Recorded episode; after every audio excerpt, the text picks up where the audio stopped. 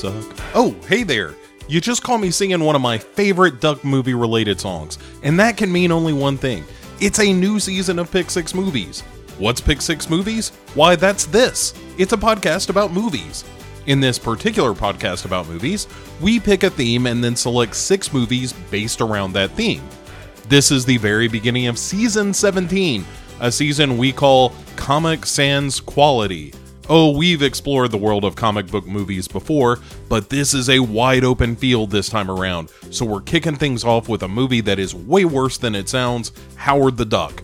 But wait a second, who's this we you keep hearing about? Well, I'm Bo Ransdell, one half of the we, and along with my pal Chad Cooper, we come together to form some kind of beast with two spoiled brains, dedicated to watching bad movies, whipping a little information on you, and then explaining why you probably shouldn't see the movie we spent literal hours examining.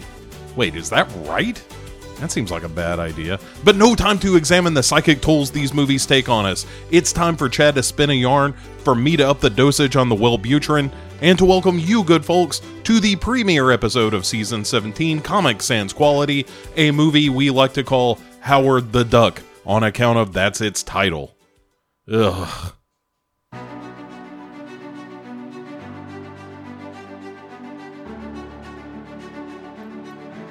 The Marvel Cinematic Universe, as we know it today, began back when Marvel Studios decided to produce their own movies, and they kicked things off with Iron Man. At the time this decision was made, Iron Man wasn't as famous as he is today. Most of the general public had never heard of Tony Stark, and taking a gamble on this new superhero odyssey was not considered to be the recipe for box office gold that it is today. The gamble, of course, paid off and it opened the door to the larger Marvel Cinematic Universe that included other popular superheroes like Captain America and Thor and the Incredible Hulk, each of which had some name recognition and were all known superheroes that audiences were happy to line up and hand over their hard earned money to watch these doers of good do some good. All these A list superheroes teamed up with Black Widow and Hawkeye, and they landed on the silver screen in 2012 in Marvel's The Avengers and audiences couldn't get enough of these superheroes zipping around in the air, shooting evil robots and intergalactic aliens and mega sized monsters. So, once again, Marvel Studios decided to take another chance on a group of superheroes that included a gun toting and talking raccoon and a lovable walking tree with a three word vocabulary. This, of course, was Guardians of the Galaxy, which hit theaters in 2014. But the movie's inception began years earlier. Writers and film producers working with Marvel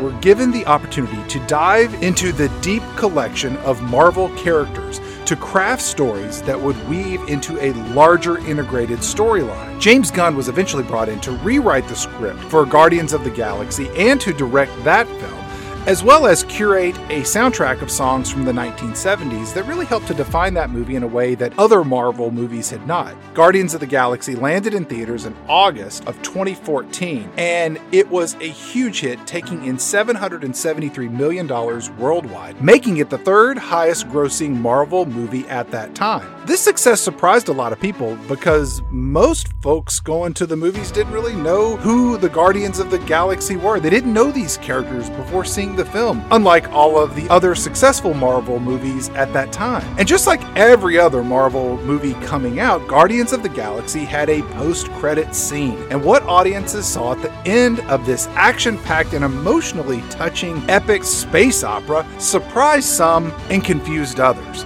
The end credit scene for Guardians of the Galaxy was originally going to include the introduction of the characters Quicksilver and Scarlet Witch, but then Captain America Winter Soldier stole that idea for the end credits of that movie. James Gunn and the team working on the movie had some footage not used in the final edit of the film, and they needed to come up with something that they could tag onto their movie's ending, and then inspiration hit. Credit stop, fade in the camera pans across the wrecked ruins of the Collector's Trophy Room, which was destroyed earlier in the film. We see the Collector, as played by Benicio del Toro, sitting, injured, and drinking from a green cup. A dog wearing an astronaut suit comes over and licks the Collector's face. An off screen voice asks, What do you let it lick you like that for? Cut to sitting on the ledge of a shattered display case, also sipping from a green glass, is Howard the Duck. Gross. yeah. The burn's going down. For audience members who knew Howard the Duck, it was a surprising deep cut cameo to a mostly unknown Marvel character that maybe hinted at Marvel resurrecting this character to star in his very own motion picture for the second time. Now, if you're like most people, you probably don't even know who Howard the Duck is or how he fits into the Marvel Cinematic Universe. Let's start off and get one thing out of the way. Howard the Duck is not a superhero. He has zero superpowers. He doesn't have super strength. He can't turn invisible. Howard the Duck is just an anthropomorphic duck that walks around and talks and smokes cigars, and he participates in politically and socially conscious commentary. That's it. That's all that he does. Howard the Duck was the creation of Steve Gerber and illustrator Val Mayerik. Back in the 1970s, Gerber was working as a copywriter for an ad agency, but since his teenage years, he'd always been a comic book guy, writing and illustrating self published works. Throughout his formative years, Gerber would send his work to Roy Thomas, who was someone that Gerber knew from growing up in Missouri, and Thomas was employed by Marvel Comics. Now remember, this was Marvel Comics of the 1970s, which is a very different Marvel Comics than the one you think of today. Roy Thomas eventually gave Gerber a job freelance writing for some fledgling comic titles, which gave Gerber an outlet to take his personality and infuse it into the comic book medium. Gerber was one of the writers at the time who thought comic books could do more and say more, be more substantial through an existential and at times absurd perspective. Gerber started out writing on a comic called Adventures into Fear, featuring a character called Man Thing, which was a knockoff of Swamp Thing. Gerber took his assignments and he wrote stories that were analogous to current day political and social environments, but he included witches or a ghost clown or maybe a racist cop or some demons. He actually created the character of Superman in the body of a grown adult, but with the mental capabilities of an infant. That's crazy. Can you imagine the most powerful man on earth, but he has the mental faculties of a child and constantly acts like an underdeveloped, selfish, loudmouth baby? oh, comic books, you're crazy. So Gerber's doing some good work, and sales of this comic start to pick up, and eventually he's given the opportunity to write his own comic book that was solely focused on Man Thing. And to make the jump from Adventures in Fear featuring Man Thing, Gerber wrote a bit where a barbarian hopped from one dimension to another via a jar of peanut butter, which that kind of stuff was characteristic of Gerber's absurdist writing in general. In this inaugural issue of Man Thing, Gerber introduced a group of characters that would help fix something to do with multiple universes, which seems to always be happening in comic books. Anyway, among these characters was none other than Howard the Duck, chomping on a cigar, wearing a dress shirt, tie, and a sports coat. Man Thing followed this storyline about multiverses colliding, and Gerber's boss, Roy Thomas, felt that Howard the Duck was too much out of place for what was otherwise a horror comic. And so Thomas asked Gerber to kill off Howard the Duck, which he did, and fans of the comic book kind of flipped out. See, unbeknownst to the creators of Man Thing, comic book readers really loved the sarcastic, loudmouth waterfowl, and they wrote letters demanding that Howard be brought back to the pages of the comics, which Marvel happily did. Howard the Duck got his own comic book, which hit the stands on January of 1976, and it sold out immediately. Howard the Duck was everything a superhero comic book was not. He had no powers, he didn't have a secret identity, heck, he wasn't even human. Howard didn't live in a major metropolitan area like New York or Metropolis. Howard the Duck was transported across dimensions to find himself in Cleveland, Ohio. Howard the Duck did know Quack Fu, which apparently Stan Lee loved because of course he did. Howard the Duck was a foul mouthed, ill tempered mallard set in a world reflective of a film noir setting. Observing and commenting on American society and pop culture led Howard the Duck to actually make a run for the United States presidency in 1976, where he reportedly received thousands of write in votes. Howard the Duck lived with the curvaceous and his sometimes girlfriend, Beverly Switzler. He was an oversexed intellectual anti hero who dealt with his own existential crisis. He denounced violence, he had a nervous breakdown, and eventually rejected all of his friends and just set out on his own to forget his past filled with purposeless fights. Howard the Duck also didn't wear pants and was often seen wearing a blue jacket and a little blue hat. This outfit resembled the ensemble of another famous ill tempered duck owned by the Disney Corporation. I am speaking, of course, of the one and only Donald Duck. Disney felt that Howard the Duck was way too similar to Donald Duck. And if you take some of the early illustrations of Howard the Duck, put them side by side with Donald Duck, it's a little hard to tell them apart at times. So the fine folks at Disney, aka their team of lawyers, they went to creator Steve Gerber and offered some suggestions on how Marvel could, nay, should, change Howard the Duck to look less like Donald Duck. These changes included adjustment to Howard's eyes, eyebrows, his duck bill, the shape of Howard's head, and oh yeah, Howard the Duck needed to put on pants. And his feet should have toes. Marvel, not wanting to, nor having the funds to fend off a lawsuit from Disney, agreed. But the creative team behind Howard the Duck felt that they had to come up with a way to explain this new look of their character. So to do this, Gerber wrote an issue of the comic where Howard the Duck and his roommate and sometimes girlfriend Beverly Switzler get involved in a protest over pet decency, a movement saying that all animals must now wear pants. This issue of the comic included the walking, talking Howard the Duck, where a fistfight breaks out and Howard and Beverly run off to find safe haven with a character named Wally Sidney, a failed cartoonist who made his money by selling clothes to animals in a store called Sydneyland. The last name Sydney, of course, being the word Disney with the D and S swapped out in places. And really, the whole thing was a big middle finger to the company that had all of the power and forced Howard the Duck to put on some pants. Howard the Duck's popularity grew so large that the comic book served as the first, but certainly not the last appearance of the rock band Kiss in their comic book form. And popularity of the character eventually landed him a daily comic strip in newspapers across the country. This increased demand for new comic strip creative and comic book creative led Gerber, who was notorious for missing deadlines, to miss even more deadlines. So Gerber was taken off the duties of writing the comic strip. They fired him.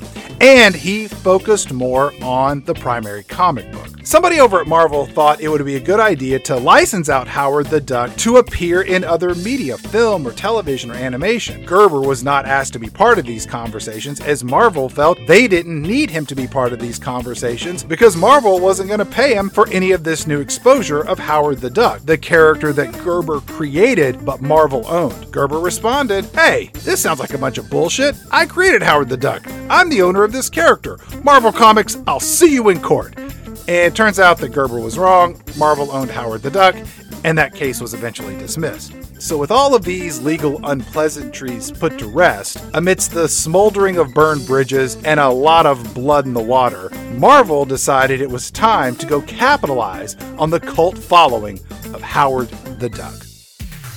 The story of how Howard the Duck came to the big screen really starts with three people Willard Huyck, his wife Gloria Katz, who are both screenwriters and fans of the comic book. Huyck and Katz wrote the screenplays for American Graffiti, Indiana Jones and the Temple of Doom, and they lent their talents to doing some touch up work on Star Wars. Now, what do all three of those movies have in common? That's right, Harrison Ford was in all of those movies. But what else do they have in common? That's also right, George Lucas.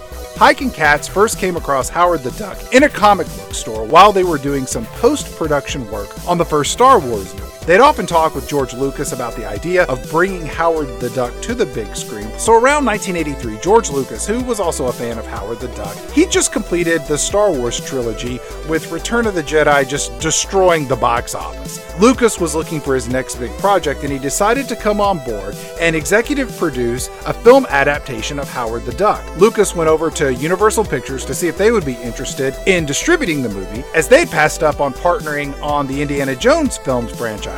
Studio heads at Universal took a look at the proposed film and said, Talking duck, you say? Out of space? Laser beams? Alien monsters? Wait, are those assholes at Paramount interested? They are? Screw them! Welcome to Universal Pictures. Now go make us some money. I mean, go make us a movie. So Huyck and Kat set to writing the screenplay, and they proposed that the movie be an animated film. But the top brass at Universal Pictures didn't care for that idea because animated movies were made for and marketed to kids at the time, and more importantly, they were not known to be very financially successful. The decision was made that Howard the Duck would be a live action film. Huyck and Katz would both write the film, Katz would produce, and her husband would direct the movie just like he did when he wrote and directed the film Best Defense, starring Dudley Moore and Eddie Murphy. Ooh. George Lucas wanted to feature Howard the Duck as a fully computerized character, but technological limitations prevented this from happening. Instead, the production crew created a cutting edge puppet that could be operated by radio controls with an actor inside the duck costume. All of the electronics to control Howard the Duck's eye movement and facial reactions and the duck bill opening and closing as he spoke, well, all of the electronics were held in the duck's ass part of the costume. Multiple actors who were small enough to fit inside Howard the Duck's costume were employed during the shooting, including a 12 year old boy, Jordan Prentice, and Ed Gale, who at the time was 22 years old and made his big screen debut as Howard the Duck. Gale would go on to play Chucky in Child's Play and Child's Play 2 and Child's Play 3. He was also stationed in Bill and Ted's Bogus Journey.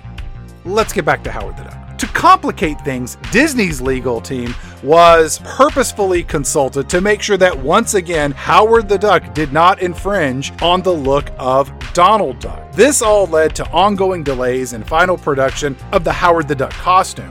Now, the voice of Howard the Duck was provided by Chip Zien, who was known more for his performance as Baker in the original Broadway production of Into the Woods. Filmmakers considered getting John Cusack or Martin Short to voice Howard the Duck, but ultimately they decided that casting an actor or comedian with a recognizable voice wasn't the way they wanted to go. Instead, they selected someone who had a natural sounding voice to make Howard the Duck, you know, more of a regular, normal, anthropomorphic duck. To play Howard's roommate and sometimes girlfriend, Beverly, filmmakers considered multiple people to play the role, including Cyndi Lauper and Tori Amos, but the role ultimately went to Lea Thompson, who was fresh off Back to the Future and was really a rising star. Jeffrey Jones was brought in to play the movie's bad guy? We'll get into that when Bo shows up a little later. Jeffrey Jones at the time had appeared in the film Amadeus, which won all of the Academy Awards the year that movie came out. He had also previously appeared in Rodney Dangerfield's film Easy Money. Guess which one of those two movies I've seen the most? Here's a hint it's not Amadeus. Fun fact in 1986, the same year that Howard the Duck landed in the box office, Jeffrey Jones also appeared as Mr. Rooney, the principal in Ferris Bueller's Day Off. Unfun fact in 2002, Jeffrey Jones was arrested for possession of child pornography and accused of asking a 17 year old boy to pose naked for photographs. Hmm. This introduction just took a strange turn into the seedy part of town. Let's get back on the main road, shall we? Huyck said in an oral history of Howard the Duck, published over on Decider.com, that originally the script wasn't going to be an origin story. George Lucas himself wanted Howard the Duck to just be a private investigator in Hawaii, but studio heads stepped in and said, A talking duck? In Hawaii? Solving crimes? How the hell did he get there? Explain that to the audience. They won't understand what's going on. And hurry up! This movie comes out next summer. The movie started shooting in October of 1985 with a release date set for the summer of the following year. The movie had a budget of around 38 million bucks. Now, you may wonder, is that a lot of money for a movie in the mid 80s? Well, Return of the Jedi had a budget of 32 million dollars. That's right, Howard the Duck had a production budget that was almost 20% higher than that of Return of the Jedi. When the movie made its way into theaters, it pulled in just 16 million bucks in the United States and about 22 million overseas. That barely covered the production cost and didn't come anywhere near picking up the tab for distribution and marketing. Speaking of marketing, the film's marketing campaign was all over the place, starting with a teaser trailer in theaters where Lea Thompson, as Beverly, seductively lays on the ground and talks about having sex with Howard the Duck. You don't believe me? You know what? Um, in the booth, play play track 7H. You know, he's the most exciting individual I've ever met.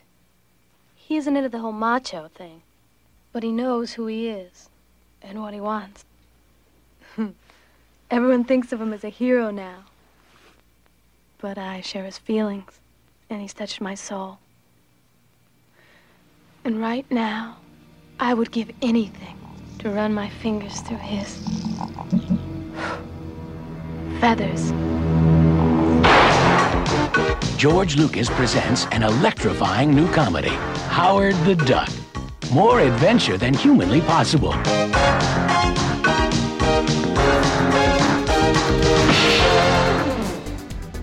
More adventures than humanly possible? What does that even mean? Now, maybe you're thinking, hey, Chad, take it easy. They're just having a little fun, trying to build up some buzz around this movie, and, and I get that. But in the full trailer, this is how they sold the movie to audiences. Guys, play track 6G. Across the sea of stars lies another world, a world almost exactly like ours. This is where he lives. He's 27 years old, single but searching.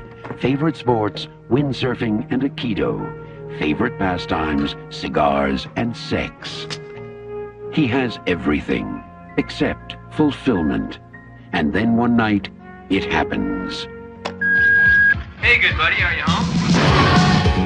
He has a very sudden midlife crisis. He lands in Cleveland. You do know why you were sent to me. Listen to me, small visitor. I can explain how you got here. Maybe you're here for some greater purpose, some cosmic cause. Here, he's forced to reassess his career goals, You went to med school? to explore new relationships, to redefine his self-image, I'm sorry, we don't allow pets on the premises. to adjust to a changing lifestyle. Oh, I pull it out! Until he discovers just who he really is. Oh A duck in big trouble. That's a duck, man. Howard the Duck, trapped in a world he never made. Cigars? Sex? Midlife crisis? Reassessing your career goals? Now, look, what you didn't see by just hearing that ad is Howard the Duck is drinking beer. He's sticking his hands up a woman's skirt, and Lea Thompson is crawling around on a fold out bed in her underwear. The movie has a duck puppet, so it's for kids, right? But he drinks beer and has sex and is considering a career change, and we're in Cleveland, Ohio, but it's in outer space and it's a comedy? Who is this movie for exactly? And also, they don't ever show Howard the Duck at all in the trailer because, well, they didn't want people to know what he looked like. You could hear him though, especially if you paid for it. See, in the 1980s, 1 900 numbers were all the rage. These were phone numbers where people, mostly men, called up and gave their credit card numbers, and then they would have people talk dirty to them over the phone. There were other instances where you could call and do a psychic reading or whatever, but it was mostly people calling up and having people say dirty stuff to them while they did whatever they did. So naturally, it made sense for Howard the Duck to have a 1 900 number where you could call and hear Howard the Duck tell you about the movie and the characters, and you would hear a bunch of terrible duck puns. And all of this was intercut together with audio clips from the actual movie. And since we're playing so many clips here, hey, play J4. No, J5. Play J5. That one's better. Greetings again, Earth friends, and thank you for calling me, Howard the Duck, star of Universal Pictures' new movie. You know, I thought it would be a good idea for you to get to know some of my film friends. For Hairless Apes, they're really a pretty good group. Let's start with that famous scientist, Phil Blumberg. Phil, say hello. Nice ducky. Me, Phil. You, Howard. We be friends. Don't mind him. He's been spending too much time in the lab lately. Phil Z, do you think the movie's going to be a smash hit? Theoretically, yes. Unfortunately, it's never been tested. Yeah, I see. Uh, how would you describe it? Listen, everybody. I've just seen it.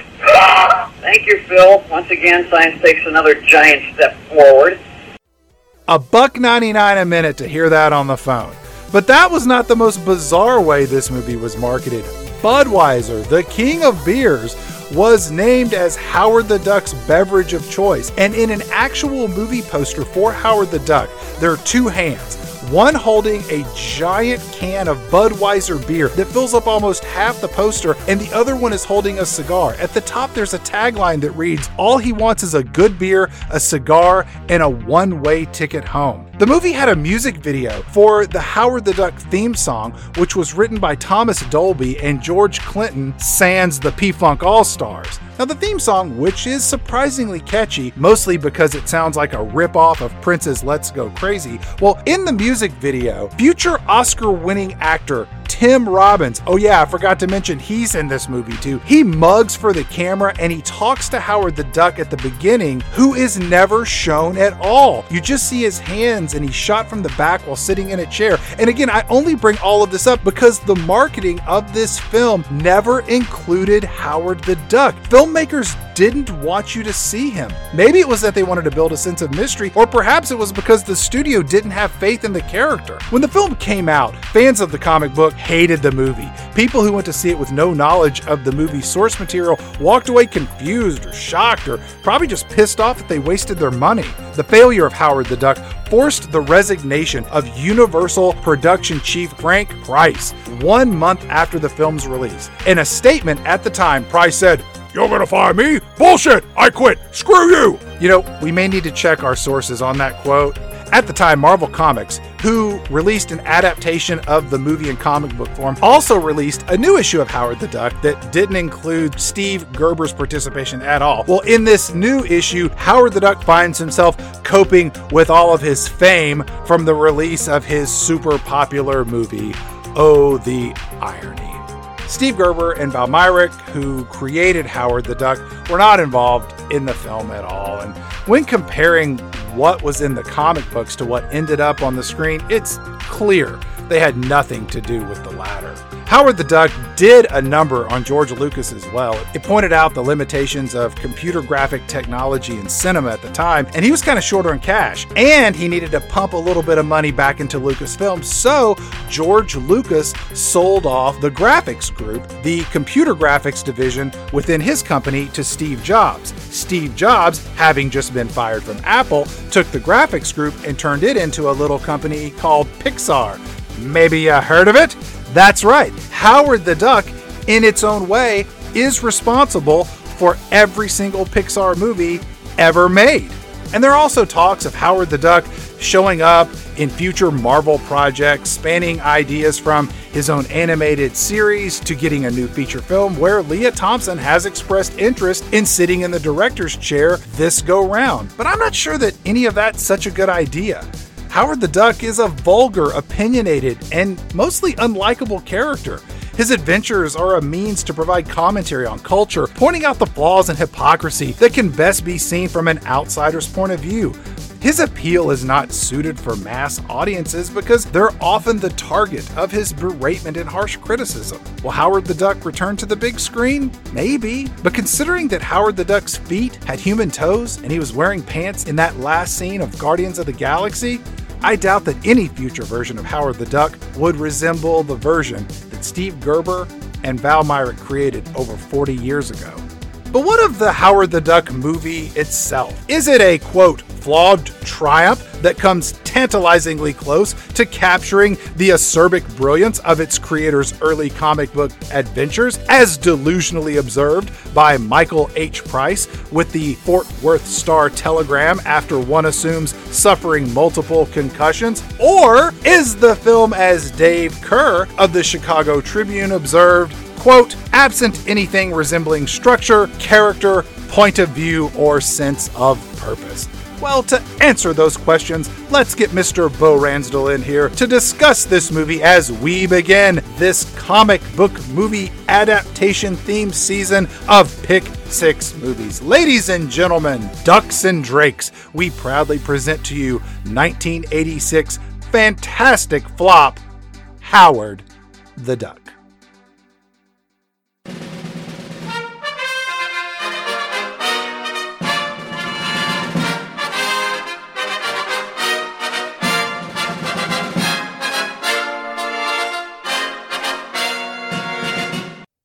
And welcome to Pick Six Movies. I am Chad Cooper, and as always, I am joined by my co host who has an asshole that is watertight, Mr. Bo Ransdell. How are you doing this evening? Oh, I'm excellent. See what I did there? I did uh, uh, an egg pun. This is season 17. Can you believe it? Because I can't. It seems like a big number. It is. Especially when you consider there are six episodes contained within each season. And look, I'm no mathematician, Chad. No. But that's got to be like a, hun- a million episodes. It feels like it.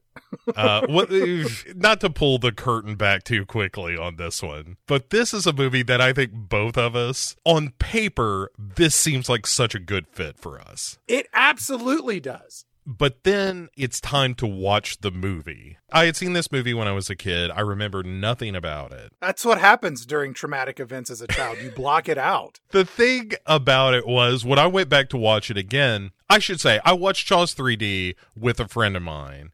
But uh, when it came to Howard the Duck, I was like, I don't think you want any part of this. Like Jaws three is one thing, but this I feel like is a is entirely another. So I watched it by myself. I fell asleep at a point in the movie and woke up and I was like, "Oh my god, I must have been out for like 30 minutes because this movie has taken a dramatic shift." That was not the case, Chad. I'd nodded off for about 10. I was suddenly in a different movie. A lot of movie reviews that we do on this show start with the question Is this the worst movie we've ever reviewed? And I think it's because we're in the moment, the movie's fresh on our minds, and we're unable to accurately compare its quality or lack thereof to other movies that we've reviewed in the past. But having said that, Bo, is this the worst movie we've ever reviewed on this podcast? Man, it comes awfully close. This is a movie whose reputation precedes it. And that reputation is completely legitimate. It's not that the movie is just bad. It's bad on every level. The the casting is bad, the writing is bad, the special effects are bad, the acting is bad, the pacing is bad, the music is bad. No matter how you turn this thing over, it's just bad from all sides. It's one of those movies that when you reach the end of it, you really start to question your decisions about life and how you're living it and the time that you've got left. And I mean, I can honestly say, like, we don't have to save this till the end. I do not recommend anyone see this movie, and I will hopefully forget it as quickly as possible thanks to the, the bottle of tequila I've got riding shotgun with me for this episode tonight, Chad. I plan to be at the bottom of it. so our movie starts off, and we're in what appears to be New York City. But as the camera pans across the skies, we see that there are two moons up above all of the buildings. It's kind of like when Luke Skywalker exited his home on Tatooine. It was kind of cool when you saw it in Star Wars, but here it really feels derivative. Not only that, uh, th- this gets to one of the large problems with this movie, which is one of.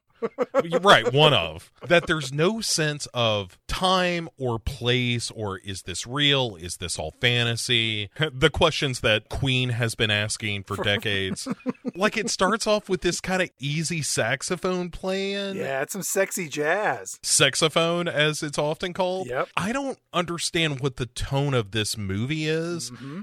And that is a nagging problem throughout because the tone goes all over the place it just starts here where it feels like the first five minutes of the movie is kind of made for adults. There are absolutely parts of this movie that are completely made for adults, and there are other parts of this movie that are made for six year olds. And that's the problem. The camera passes all of the buildings, and then we move into one of the apartments, and all of the lighting here is a very noir type of scheme, and there are all these dark shadows cascading across the room. Someone enters into the room of this apartment, tosses down a set of keys where we see four framed photos of these female anthropomorphic ducks. So they're like, they're ducks, but they're people. And they're in various states of dress. One of them is wearing a big blonde wig. One looks like a hippie. One looks like she's at a garden party. The other one's just having a good time outside, probably drunk. And we're to assume this is Howard the Duck's apartment, and these are his lady friends. Howard then walks over and hangs up his hat and his umbrella on the wall. And there is a poster behind him for a movie called My Little Chickadee, starring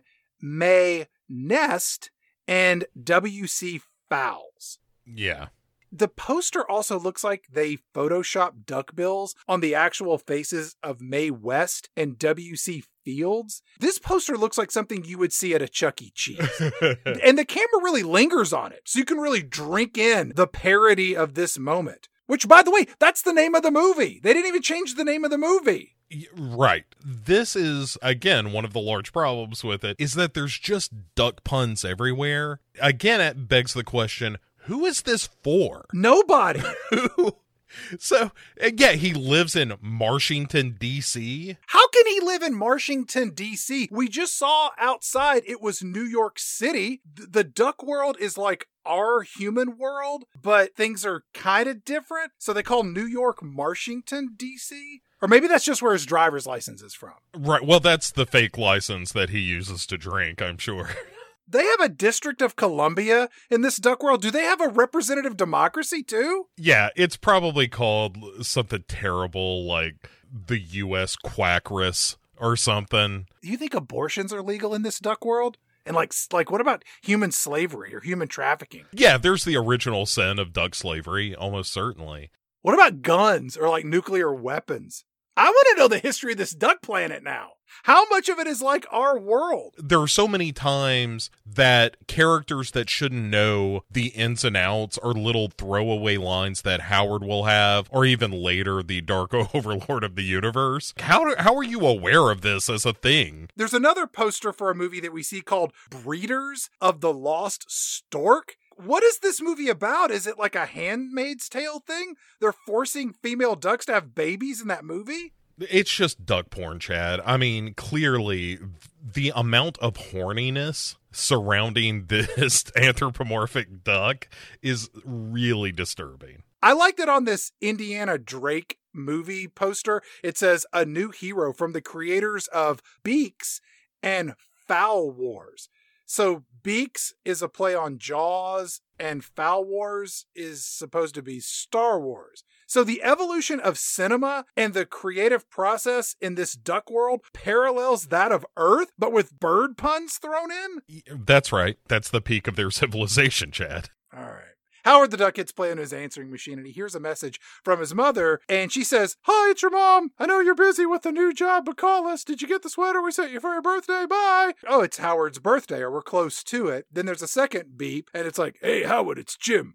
Are we still set for racquetball on Saturday? Which I was like, hmm, shouldn't it be quacketball? As all these messages are happening, he goes over to his refrigerator and he opens it up and he pulls out a delicious cold Budweiser beer. Budweiser, the king of beers. When you've said Budweiser, you've said it all. Budweiser, proud sponsor of Howard the Duck in theaters everywhere. The thing that we don't get a, a, real sense of here is that how everything must be scaled down. Because later, when he's handed a beer, he's like, oh, that's a big beer. But he's drinking a Budweiser beer out of little squatty bottles that they used to sell. Oh, I forgot about those. You know, alcohol for kids. I almost forgot that was the thing. Exactly. The third message that comes in is from a female, and she says, Hey, Howie, I had a dream last night that I was running my fingers through your feathers. Then all of a sudden, why don't you come over and I show you what happened next? Ciao for now, Howie. So Howard the Duck has women throwing themselves at him. And also, we have not seen Howard the Duck's face in this movie so far. It is continuously hidden in the shadows or by the camera being behind him. Howard turns on his TV to watch a bunch of garbage television, and the camera pans over to a wall where we see that Howard was in a band called Howard and the Heartbreakers, and his guitar is up there. And then, Bo, the camera pans over, and we finally get to see Howard the Duck in all of his glory. And he is strange looking.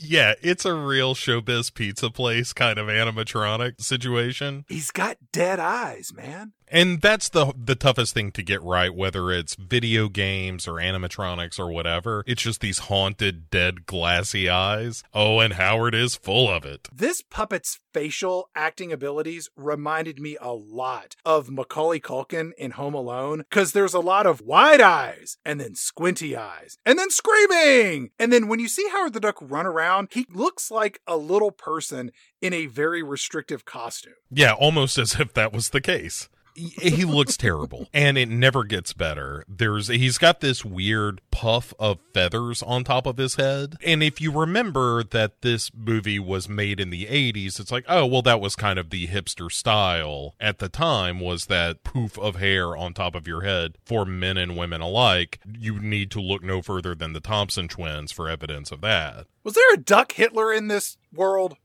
Like a duck Holocaust? a duck hitler That'd be pretty good. Did the duck version of Ronald Reagan ignore the duck AIDS crisis when this movie came out? oh almost certainly drove a lot of ducks right into the streets What about Duck Jesus or Duck Beatles? Did they exist? I got a lot of questions about this world, Bo. Do you?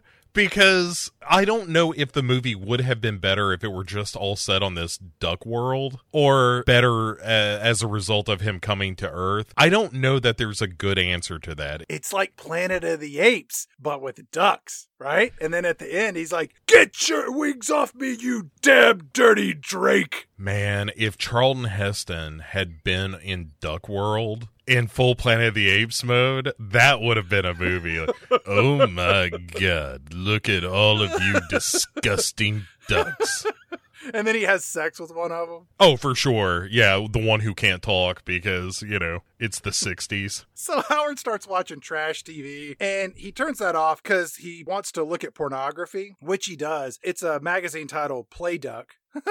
and um, he unfolds it to look at the centerfold. And here, Bo, we, the audience, see a photograph of a naked woman duck, and she has large exposed duck breasts, and you can see her big duck nipples. Yeah, and you think, hey, that seems out of line for a movie like this. Oh, just but wait. right, yeah, just give it 60 seconds before making any kind of judgment calls about Howard the Duck. Does Howard the Duck masturbate to pornography? With his little duck corkscrew dick, that's another That's what I want to know. Like, Yeah. is it, I have so many questions about Duck World.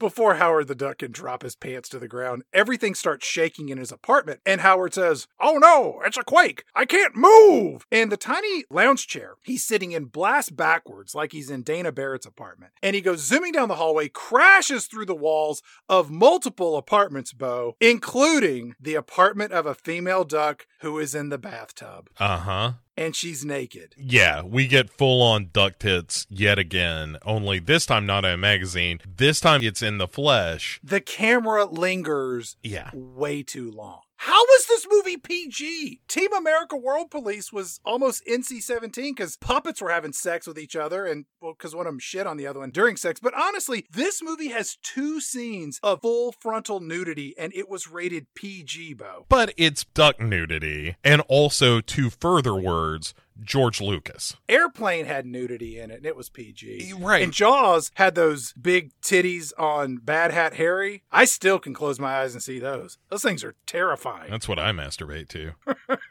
yeah, all right. So, another thing about the duck tits before we totally leave this planet. Here's who I think this movie is really for when you get right down to it. It's burgeoning furries. You know, it's people that had their sexual awakening when they saw these duck tits and they were like, oh my God, I'm into that. And it's unfortunate, but you know, like all of us, Chad, you have those moments where you're like, oh shit, that was the thing I didn't realize I was turned on by, but here we are. And for a lot of people, apparently, it's dressing up like animals. And I think Howard the Duck is a prime example. Like, if you went to a furry convention, Chad, Right. uh, held at your finer Holiday Inns, you are absolutely gonna find outside of the ballroom where everybody's just talking about My Little Pony or whatever, along the the hallway that they have reserved for this convention. Yep. In every room, there is a seventy percent chance that Howard the Duck is playing at any given moment. So Howard gets pulled up into the sky by this magical force. And as he's getting sucked up into space, his little lounge chair burns up in the atmosphere. And then Howard gets pulled into this tube and tossed into space. Which, did they have a duck Bible, like a Christian Bible in this duck world? Would this be like a duck rapture? They're all actually followers of Gooselam I can't do this, Bo. I'm not forcing myself to come up with stupid duck. or Zen Duckism. I can't help it. Now that I've watched this movie, I'm doing it all the time. I have been struck in the face no less than seven times because of this film. As Howard is flying through space, he starts screaming and he makes his way across the silent void of outer space. And then a narrator shows up to explain what's going on. I said to myself while watching this movie, only to be later disappointed. And this narrator says, Outer space, countless worlds upon worlds, worlds without end. In these galaxies, every possible reality exists. Reality on one world is fantasy on the others. All is real, all is an illusion. What is, what was, what will be. And in the beginning, there was Howard the Duck. And we get the title of the movie. They get everything wrong in this film. Story structure, character development. They screw everything up. In the first five minutes, there there was a great book on screenwriting written years ago called Save the Cat. And the whole idea was that you give your character a save the cat moment, something that makes you like this character and ultimately root for them through the course of the story. Hey, that guy likes jerking off to porno. He's just like me. that is your entree, if you will, into the character of Howard the Duck. When I come home from work, first thing I do is drink a beer and then jerk off to porno. Me and this guy, we're the same, man. I love him. Well, I, what, what'd you say, Billy? You're not enjoying this movie. How about you shut the fuck up let Dad enjoy one for once? All right, we'll Imagine go. taking your kid to see this. You know, he's like seven or eight, like, are those duck tits, Dad? Yeah, man, that's great. I like looking at them duck titties. High five, Billy. How old are you? You got a boner yet? No? You will. And when you do, you're going to think that's hot as shit. I don't understand why they didn't start the movie with Howard the Duck being down on his luck. Like he gets fired or his girl leaves him or he can't pay his bills. Like he's got nothing going for him. And then boom, he gets sucked up and goes to this new world where he's a fish out of water. He's unique and special. And I get that this may not be in exact alignment with the source material, but newsflash, neither is this whole movie. I don't understand why they didn't allow his character to be like a obnoxious, loudmouth, but lovable asshole, like Rodney Dangerfield in Caddyshack, or like Louie De Palma from Taxi, or Rocket Raccoon in Guardians of the Galaxy. You can have that character, but he's none of that. You know, you pointed this out in the introduction, but Rocket Raccoon gets it right because as brash as he is and kind of unlikable, you also quickly learn, oh, he's the only one of his kind and he's totally alone in the universe. And that makes you root for him because he's clearly hurt by that. And that's another thing you never see Howard the Duck express in this movie is anything resembling an emotion that isn't annoyance or horniness. Howard flies through space and eventually crash lands on Earth in Cleveland, Ohio, that both suspiciously looks like Sacramento and San Francisco. Well, you'd be surprised how often you see a palm tree in Cleveland out of nowhere. And and the great desert expanses of Ohio. I'm sure you remember that pretty well. When he crashes into Earth, he lands in a different tiny recliner. Why not just have him travel through space in his own chair? It's a fine question. I really don't know because later on in the movie, it's sort of significant that he sees this chair again, but it's not the chair he came to Earth on because that burned up in the atmosphere of Duck World or whatever the hell. He is immediately surrounded by a bunch of glam rock thugs, Mhm. and I fully expected to hear Morgan Freeman say, I wish I could tell you that Howard the Duck fought the good fight and that the sisters let him be. I wish I could tell you that, but Cleveland is no fairy tale world. Howard never said who did it, but we all knew. I like the Tim Robbins connection. that makes me happy. These glam rock thugs grab Howard the Duck and both they abduct him and take him over to a nightclub immediately. Howard the Duck is taking all of this quite in stride, which is shocking because he's never seen a human being before, to the best of our knowledge. the fact that you are met with the kind of chaotic enthusiasm that the members of Cobra Kai expressed at the end of the Karate Kid, where they're just like, "Yeah, get him, Johnny!" Like that kind of level of of amphetamine fueled anger, where they're just grabbing him out of this chair, like, "Yeah, let's go take him to a bar," which is what happens. They take him across the street to this club where Lea Thompson is playing. When they take him into the bar, the bouncer says, That costume don't fool me. No kids allowed.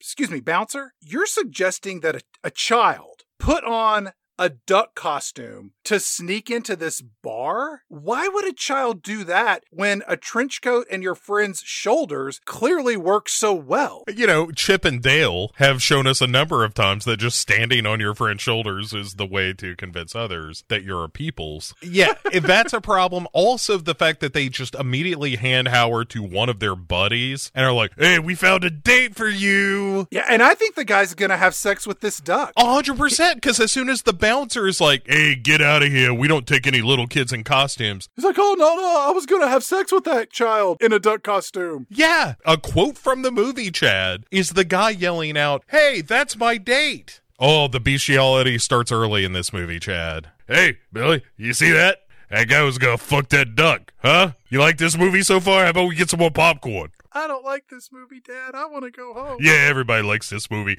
Uh, I can't wait to see what's next. Lea Thompson, who has thankfully recovered from her shark attack bite in Jaws 3D, she's up on stage and she's singing with her band Cherry Bomb. And it's all harmless 80s girl, light punk rock. You'll find their latest album sandwiched between a Jem and the Holograms and a Josie and the Pussycats LP. Yeah, that's accurate. And so they kind of provide the soundtrack to the rest of this scene as they sing a song about life in the city or whatnot. it's immediately forgettable. Yeah, uh, Howard, when he's thrown out, he runs off, immediately scares a homeless lady. Yeah, she's got like this bag full of what I'm assuming are dead cats that she calls her babies. There's a healthy amount of feces in that purse. Howard runs down another alleyway. He almost gets hit by a truck, but the truck goes by. And then Howard turns around and there's a man making out with what has to be a prostitute because these two don't look drunk enough to be making out in this dank, trash filled alleyway. Howard turns around and he puts his hand on this prostitute's thigh and he kind of runs his fingers up her leg, pushing her mini skirt higher up towards her butt. And then the prostitute screams. The John then tries to hit Howard on the head with a piece of wood. And I'm like, hey, is that Hacksaw Jim Duggan? Yeah, it's some kind of street sign or something that just happened to be laying around the alley.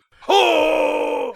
Run! He's got a folding chair. Oh my God! He's got a sign. Howard, this can't be right. The refs, when are they going to step in? So Howard runs off, and then he is suddenly being pursued by a female biker gang called Satan's Sluts, according to their leather jackets. Uh-huh. And they're rolling down the street, and Howard runs off. Howard then grabs a hook dangling from a chain, and he swings up in the air. He kicks a lever that pulls him higher up in the air. Then he lets go, falls down, lands on the front of a motorcycle that's being driven by a Satan Satan slut, and he gets punched, bounces over, and goes into a trash can. You know, it's terrifying that we had, both of us, I think, probably had this moment where you had to actually write down the singular of Satan sluts. That's where we are in this movie, and quite frankly, in our lives. The song ends with Howard being knocked off the front of this motorcycle. He ends up in this barrel, and he's just like, oh boy, I'm just gonna stay here. Talk about a rotten day.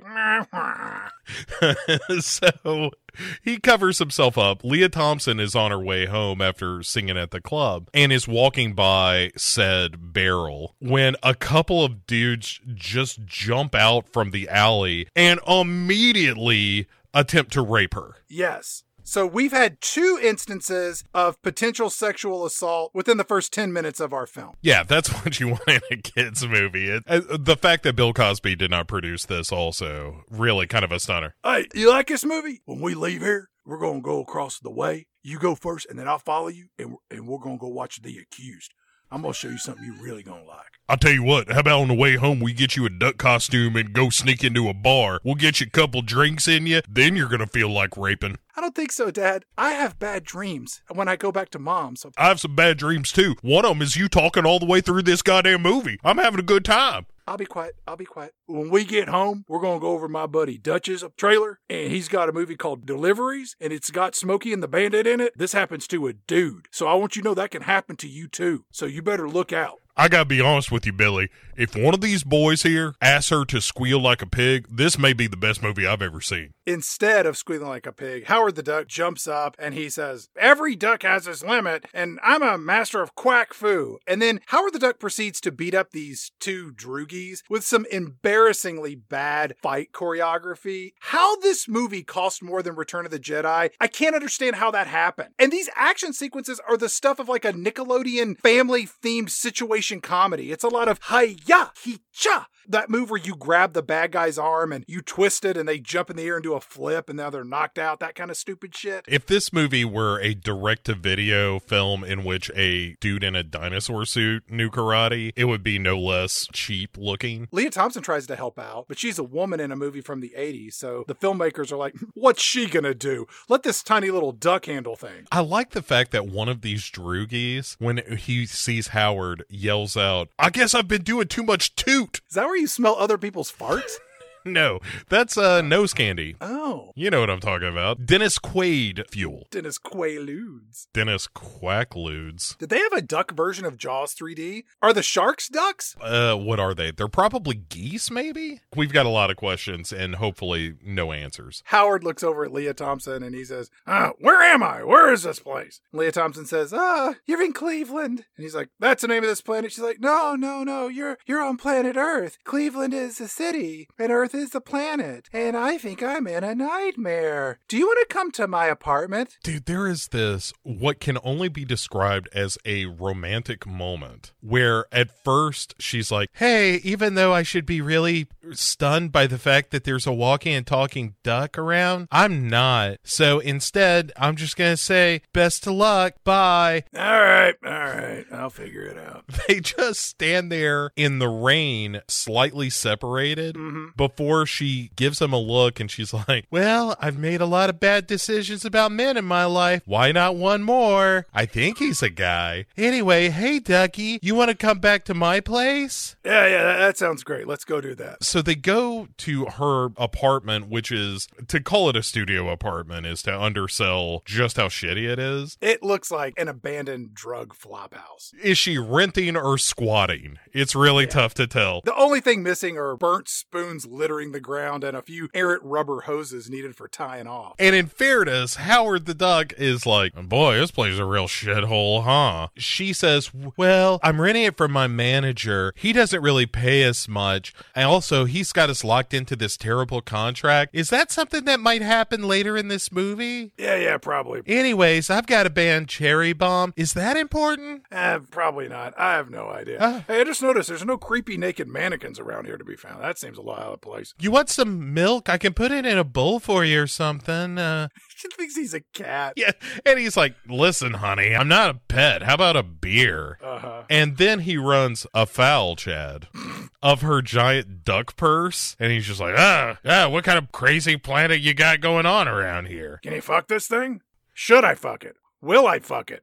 The answer to the last one's yes. I'm going to lie on my back, and I want you to put this on this corkscrew contraption. Also, Lea Thompson's character, Beverly, in this movie, she's supposed to be this punk band member from the Go Go's or something, but she looks more like the day manager at a Claire's boutique in the late 80s. She's not edgy. She's just this cliche of big hair and wild makeup and kitschy clothing. And she gives Howard a beer, which of course is a Budweiser beer. Budweiser. Crisp, cold, refreshing.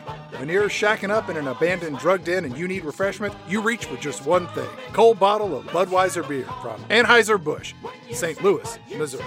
So he he has a seat in what passes for a chair in this dump. And the seat starts to shake again, and he has a straight up like PTSD flashback about being hurtled through space and time to another planet. Ah, not again! Yeah. And she's like, What are you talking about, Ducky? It's just a truck going by. He tells her, after she kind of probes a little bit about what his life was like before he came to planet Earth. So, what was it like for you on your planet? Did you have a job? Did you go to what's that place where you learn things? Jail? No, school. My folks wanted to be a plastic surgeon, but I dropped out and I did construction work in the day and I wrote songs at night. But then I had to grow up and I got a job as an ad copywriter.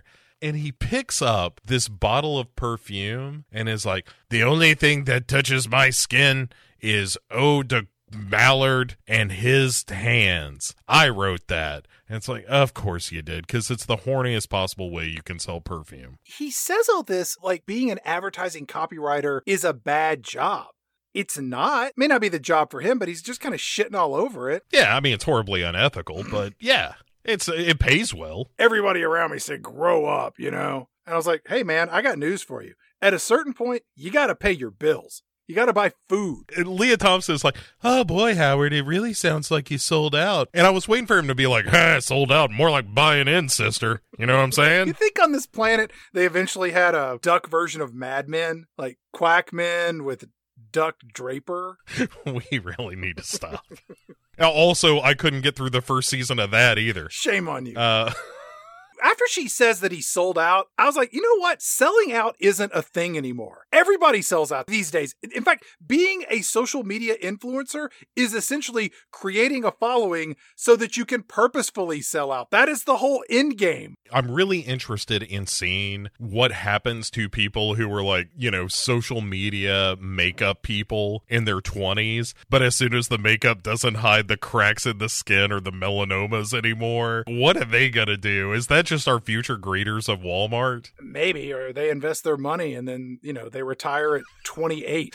Yeah, you're right. They're so good at investments. I mean, look at all the sports stars who have been paid wildly in their 20s and 30s and went on to do nothing but invest wisely. Howard the Duck says, You know, I feel like there's a special destiny waiting for me out there or something. You know what? Howard the Duck is a delusional idiot in this movie. Yeah. He's pushing 30 and he's still yapping about all of his dreams and a special destiny. I hate to break this to our protagonist, but if he'd quit swimming around in his own ocean of self pity, maybe he'll realizes that he just got physically transported from one dimension to another. Isn't that pretty unbelievable, Mr. Howard the Duck? An interesting twist in the destiny of your life? Yeah, it seems like that would be something that registered with him, but again, this movie is just so poorly written. Screw this place. I need to get back home where I'm miserable. Th- Again, this is the the furry situation where he's like kind of got the for Lea Thompson and the feeling is kind of mutual. Yeah, but they go hot and cold. At first, he's horny for her, then she's horny for him, and then Her hair, which by the way, speaking of Jem and the holograms, could not be more crimped. if they crimped it anymore, it would burn and fall off.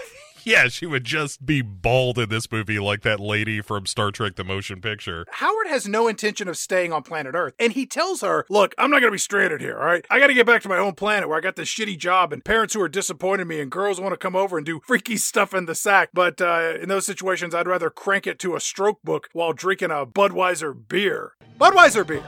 When you open the refrigerator out in the garage of your weird uncle's house, there's only one thing you're gonna find the littered remains of a 12 pack of Budweiser beer. Budweiser, the beer of sketchy uncles everywhere.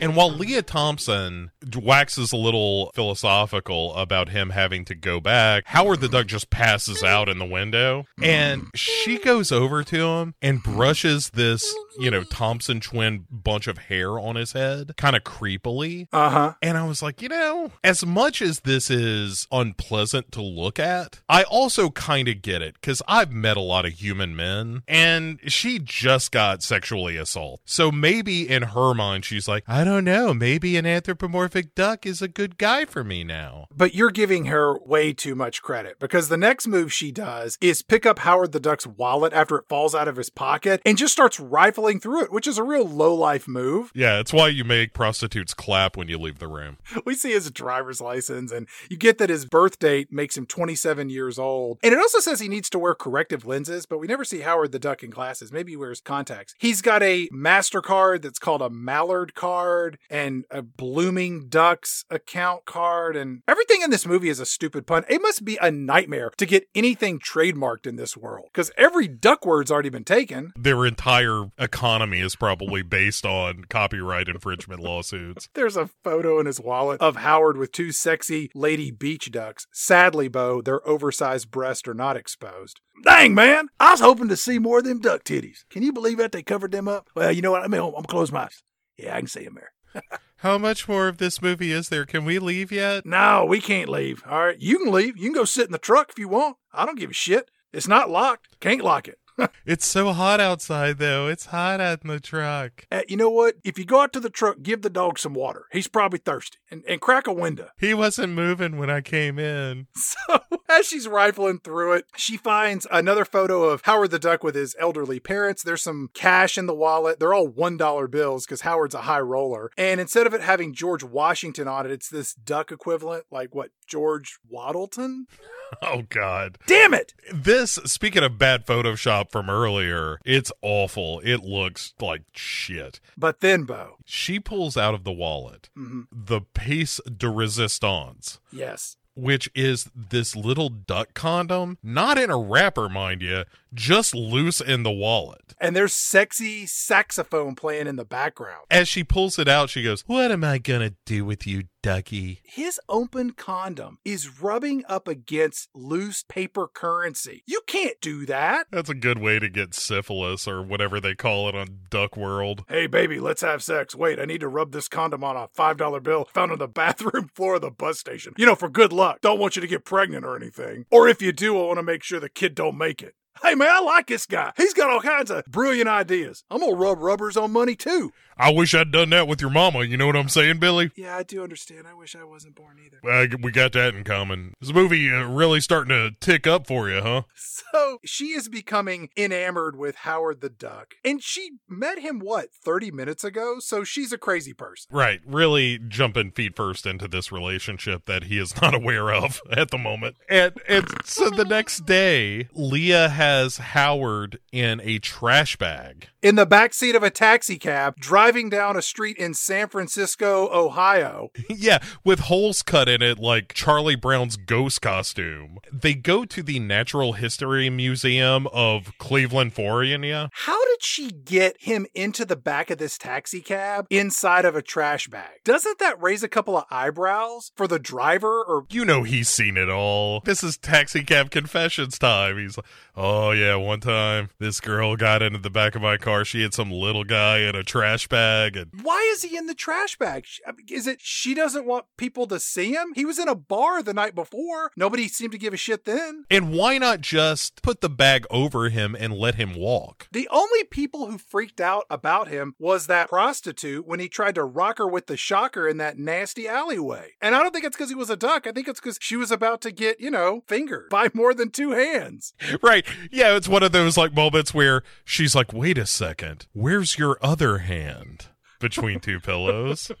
Hey, baby. Wink, wink. And the whole time, Howard is bitching and moaning about this. Ah, Christ, I'm going to have to see a psychiatrist. At the very least, uh, we're addressing the mental health issues that would come with being thrown from your home across the universe in a world where nobody looks like you and nothing is familiar. Ah, that's something, I guess. She takes him to the Natural History Museum of Cleveland, Florida to meet her friend Phil, Uh-huh. as played by Tim Robbins. He's a scientist or something? A lab technician, we learn. Yeah. They enter his office. It's one of those shots of like, we see them go inside, the door closes, and then Tim Robbins comes busting out with all this manic energy. Oh my God, oh my God. And he runs down the hallway to some meeting of scientist types or something. Yeah, it's a bunch of old stuff shirts. I can't believe it. I finally found it. Uh, nothing. uh, nothing. All right, bye everybody. And then he just leaves and goes back to this office. If you see that at your work, you call security, you call the cops, you call an ambulance. Tim Robbins is not only a danger to others, he is most likely a danger to himself. Here's what I will say about Tim Robbins in this movie is that I think he's the only actor who's bringing any actual energy to the movie. Everything else feels so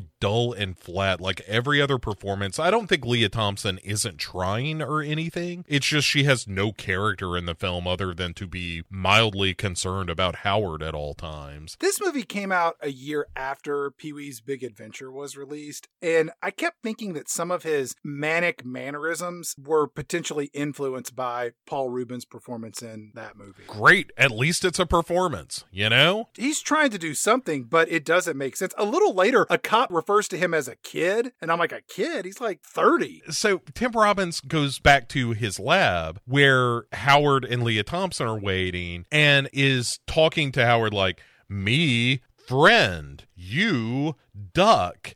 And Howard's not saying anything. And then he uses like a Donald Duck voice, Uh-huh. which I really can't do very well. If- Nor, nor should you. If, if anyone out there can do that, no one wants to hear you do that ever. Right. Tim Robbins then, once Howard is like, look, I'm not an idiot, man. Tim Robbins is like, all right, Howard, let me ask you a couple of questions. Can you burn a hole through this piece of wood with your eyes? Or do you have any other kind of superpower? Like, can you read my mind? Do you know that I'm a little turned on by thinking of you and Lea Thompson together? And the lighting in this scene is awful. It looks like a student film, not a major Hollywood production. There's a lot of weird shot selections too. Like there's a lot of stuff in the diner scene in particular I was noticing with a lot of like profile close-ups and stuff. I was like, what is this? Silence of the Lambs? Hey, let me ask you a question. Hey, listen up, little one, peep squeak.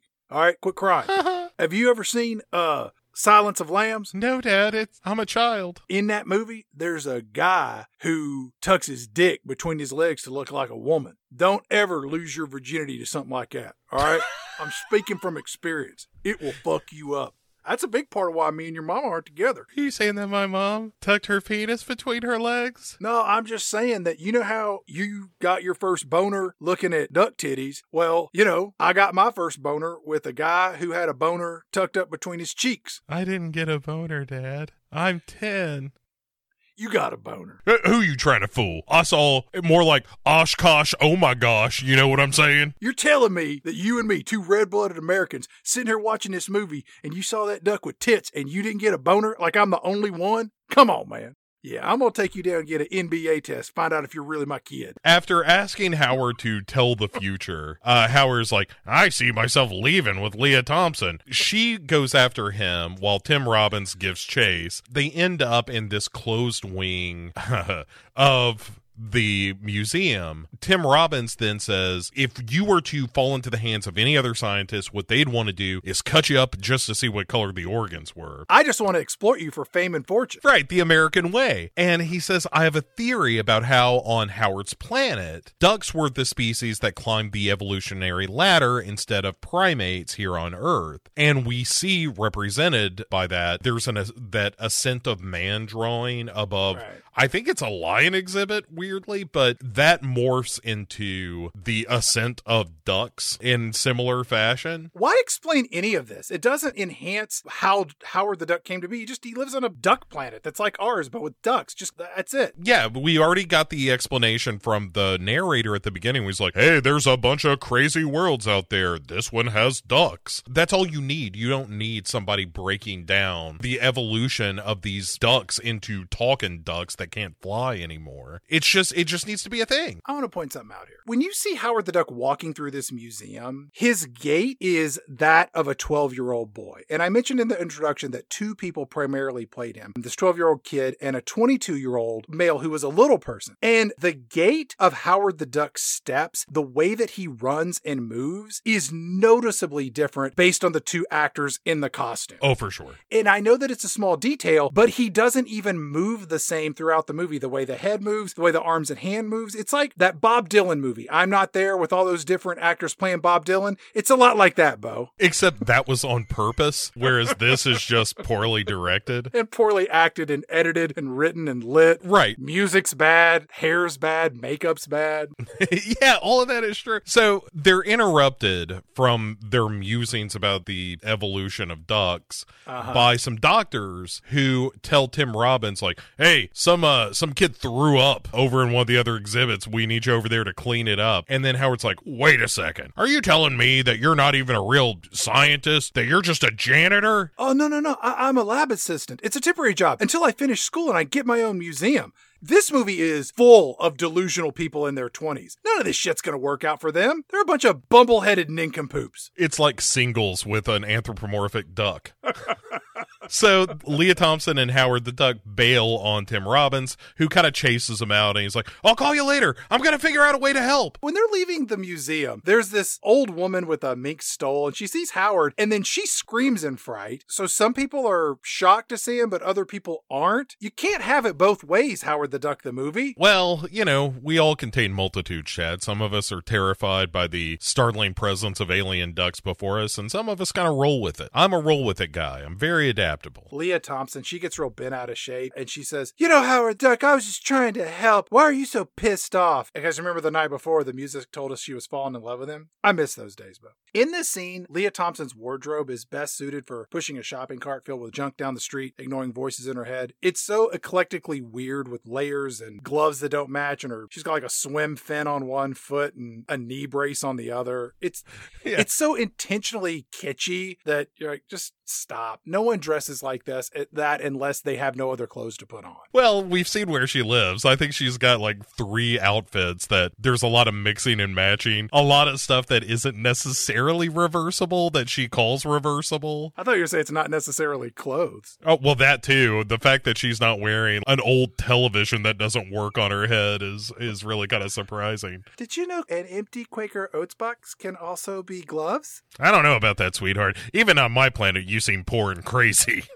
Howard is a little pissed off at Lea Thompson, and he says, "Hey, like I got blasted millions of miles through space, all right, and I'm over getting an IQ test from this janitor. You know what? We're kind of done here, so beat it." And she leaves because she's all upset that her career's falling apart and she's got problems. And then Howard the Duck is an asshole. And then these kids come over and they start rubbing on Howard the Duck, but he screams at them and then they run away. I also didn't mention in the introduction of this film that all of the voice acting for Howard the Duck was recorded after the movie was shot. So they matched the voice to go along with the action of the actors and the puppet head, which is the kind of the opposite of how animation is done. It's all very stilted and awkward. It's very Darth Vader. You know, there's a lot of hand expression and stuff Yeah. like that. Yeah, so he he also in this scene scares a guy eating a sandwich. How did that guy not have a flask in his hand, giving it the old, what's in this thing? Is there a moment other than the Mad Max glam punk that we saw earlier in the movie saying that he'd been doing too much toot? I don't think there's anybody that gives it a, a real like, well, it looks like I gotta stop drinking. We are about what, I don't know, a third of the way through this nightmare. And our two protagonists, the male and female protagonists, they already hate each other, which is something that normally should occur at the end of Act Two. You don't do that at the end of Act One. It takes till about the hour 10 mark for the second movie to take over. Yeah. But the first movie, and it feels too compact, it feels like they had two movies that they just smushed together and they didn't work well together at all. And I don't know that they would have worked independently, but the first movie is. Oh, they wouldn't have. the first movie that we are witness to is the story of Howard the Duck coming to Earth, being the fish out of water, and this relationship between him and Lea Thompson. And we'll get to the second movie in a minute, but this movie then takes the romantic comedy turn of now their relationship is on the rocks. Howard declares, Well, I'm better off on my own, so what I'm gonna do is take care of business, and that means getting a job. So we go to the fish out of water portion of the film, where the next thing we know, he is at the Bureau of Employment Services. In Cleveland. That's got to be a fun place to visit. Sure. And he's accosted by a woman named Cora May, mm-hmm. who says, All right, I'm gonna do what nobody thinks can be done. They send me all the misfits and weirdos, and you know what? I'm gonna find you a job. Yep. Now, despite the fact that you look controversial, is how she puts it. You got little fuzzy hands and your feet both look like plastic molds. That does not deter me. I will find you a job. The way she puts it, Chad, is I'm gonna find your ass a job. Uh huh. She turns around, Bo, Yeah. to get an envelope. And Howard's like, Oh, this is a great opportunity for me to bite her right in the ass. But he gets all horny. He's like, mmm, look at that big old set of hams. Ham. Is it horny or is he angry? Or is it some combination of the two? No, I think he is disillusioned or horny. Those are his only two states of being. Hey, hey, Billy. Hey, look at that ass, huh? Looks like your mama's ass, don't it? I remember when her ass used to not be that big. She was tight. She was real tight. Please quit talking about mom that way. You could bounce a quarter off of that ass, but I'll tell you, if you didn't get it just right, that quarter would disappear on you. Because your mother, uh, let's just say she wasn't a virgin when I met her. You know what I'm saying, Billy? Hey, hey, hey, Billy, Billy. Seriously, man, quit, stop crying. Your mom ever talk about me?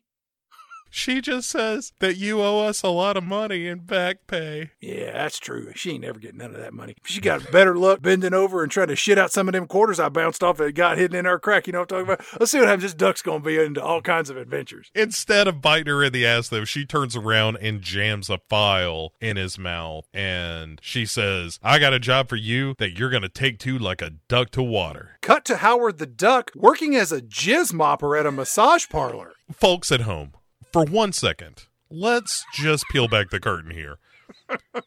I know it sounds like we're just making this up, No. but God is my witness. This movie takes a turn where you're 100% right. He just goes to work at a brothel. Wait, you say a brothel. That sounds classy. That sounds like best little whorehouse in Texas. This is seedy spa in a strip mall that's really full of all the VDs. Would you say this is less a brothel and more a fuck pit? Absolutely. If those are the two ends of the scale, we are completely outside of the not only just the the zip code of brothel, we're in another state away from brothel. He's pushing a cart of towels past a couple groping in the hallway on a bench, and uh, you you can barely see them nipples in that scene. But you get a lot of side boob. He's got a jacket on, Bo, that says Hot Tub Fever, which I'm hoping is the name of this establishment. and not the disease that started there. they one of these people is patient zero for hot tub fever. The owner tells Howard, Hey, there's an air jet clogged in one of the tub. You need to go down there and fix it. and my imagination ran wild with what could be clogging the air jet on a hot tub at this stank whorehouse. It's gonna be underwear or poop. I was thinking just coagulated semen. I mean, that's going to take a lot of time, but maybe so. Maybe you're right. Maybe over time it has built up in the jets and one thing led to another. You need to get a little calcium remover. Hair, band aids, condoms, wedding rings. Oh my God. Can you imagine just reaching into the filter of this thing and pulling out a handful of what you find? There is a, a high likelihood that some form of life is going to be created in that filter. Nature finds a way, Bo. Like the thing that climbed off the plate and better off dead. Like something like that would come out of this filter. The owner, he gets real pissed off, like everybody in this movie is, about the life choices he made. And he just grabs Howard and throws him into this hot tub where two people are having sex. I don't know why the owner does this, but Howard shouts out, I can't swim! That may be ironic and it may come back later in the movie. It doesn't. It's mentioned again. You could have had a character that can't fly, that can't swim, that sort of redeems himself, but they don't they don't do anything right. So we cut to the owner of this whorehouse slash hot tub petri dish, and he's in this room that has a mud bath in it, but it really looks like an abandoned swimming pool filled with the Porta John contents after a three day tri-state county chili cook-off. If Chet from Weird Science rose out of it, it would not be a shocker. It's vile. And he reaches in and pulls out this bra covered in mud. It's a shit pit. And so Howard the Duck runs in and Bo, he hits the floor and slides across the tiles that are covered in semen and knocks this owner into this mud slop. Oh, it's a real slip and slide moment. And yeah, knocks him into the mud bath. The guy rises out of the shit pit and is like, Hey, what do you think you're doing? I'm the boss of this place. Howard's like, I quit. Hey, hey, Billy. Let me tell you something. You ever go to a place like that? Don't use your real name. Pay in cash. Lessons learned. All right. My name, and when I go them places, Billy, is Marlboro Man. You know why? Because this mustache is pretty good mustache. Uh, uh, this is the first thing your mother said she liked about me. She said, "You know, I'm gonna ride that thing." You know what? She did. I gotta tell you though, she was sour. She was a sour woman at the time, and I don't mean her demeanor. I mean her vaginal flavor. Billy. Dad, this is the worst day of my life. Oh, you think this is the worst day? How old are you? Thirteen? No, I'm I'm eight, Dad. I'm Uh, eight. whatever. Uh, you got a long road ahead of you, and there are going to be way worse days than this. Let me tell you right now. I remember distinctly one day your mama coming in and telling me, I'm pregnant. You got one of them days ahead of you, Billy. That was a real shitty one. Today's my birthday, Dad. That's why we're at the movies. I'll tell you what. After we get that duck costume and uh and go out and get get you some titties to look at, we're I'll tell you what. I'm gonna give you five dollars and you can spend on whatever you want. You put on that duck costume. I'm gonna take you over to my favorite club. It's called Strokes. We're gonna go in there. I'm gonna get you a lap dance. That is dramatic. We cut to a scene where Howard the Duck is getting off of a bus, and everybody in the bus is screaming in fright, but then they all start laughing at him and mocking. And when he gets off, Howard the Duck's like, eh, up yours. And a couple people stick their heads out of the bus window and they're like, hey, is that a duck? The exact quote, because it's my favorite line in the whole movie, is the guy yelling, That's That's a duck. That's a duck, man. He's genuinely taken aback by it. It's the first natural reaction of any character in the movie. As he exits the bus, he starts wandering the streets again. He passes by this store display that's a bunch of televisions with news reports of like duck season starting. How dare this movie show us a Warner Brother Daffy Duck cartoon? Particularly the Robin Hood Daffy Duck episode, which is hysterically funny, as if I needed a reminder of how unfunny this movie is. And that's another thing that we we haven't specifically said. For this movie to be a comedy, there is nothing funny at any point in this movie. You can look all over this movie. You can you can go underneath it. You can look in the cushions. You're not going to find a laugh anywhere, Chad. There are a few times where they attempt to do something that is pretending to be a humorous moment, but it's not. There's one character that comes closest for me, and we'll get there in a little bit, but it's one of the things that makes this movie such a slog is that nothing funny ever happens, and Howard himself is not a funny character at all. He's just put off and pissed off and horny, and Yeah. none of that's particularly funny. He's kind of like um, Dustin Hoffman in The Graduate. He's just disillusioned and pissed off and mopey the whole time. If Dustin Hoffman were uh, a duck, like the quackgerate, Just stop. what I wouldn't have given Chad if at the end of this movie it was Howard and Lea Thompson sitting in the back of a bus looking awkwardly at one another as the existential weight of their decision. Hello, darkness, my old friend. Yeah, I've come to talk with you again. because a mallard softly speaking. Quack, quack. You know, I'll tell you what's a million times better than this. Everything? No, I want a new duck by Weird Al. More laughs in that three minutes than in this two hour film. And that song is terrible. It's very funny.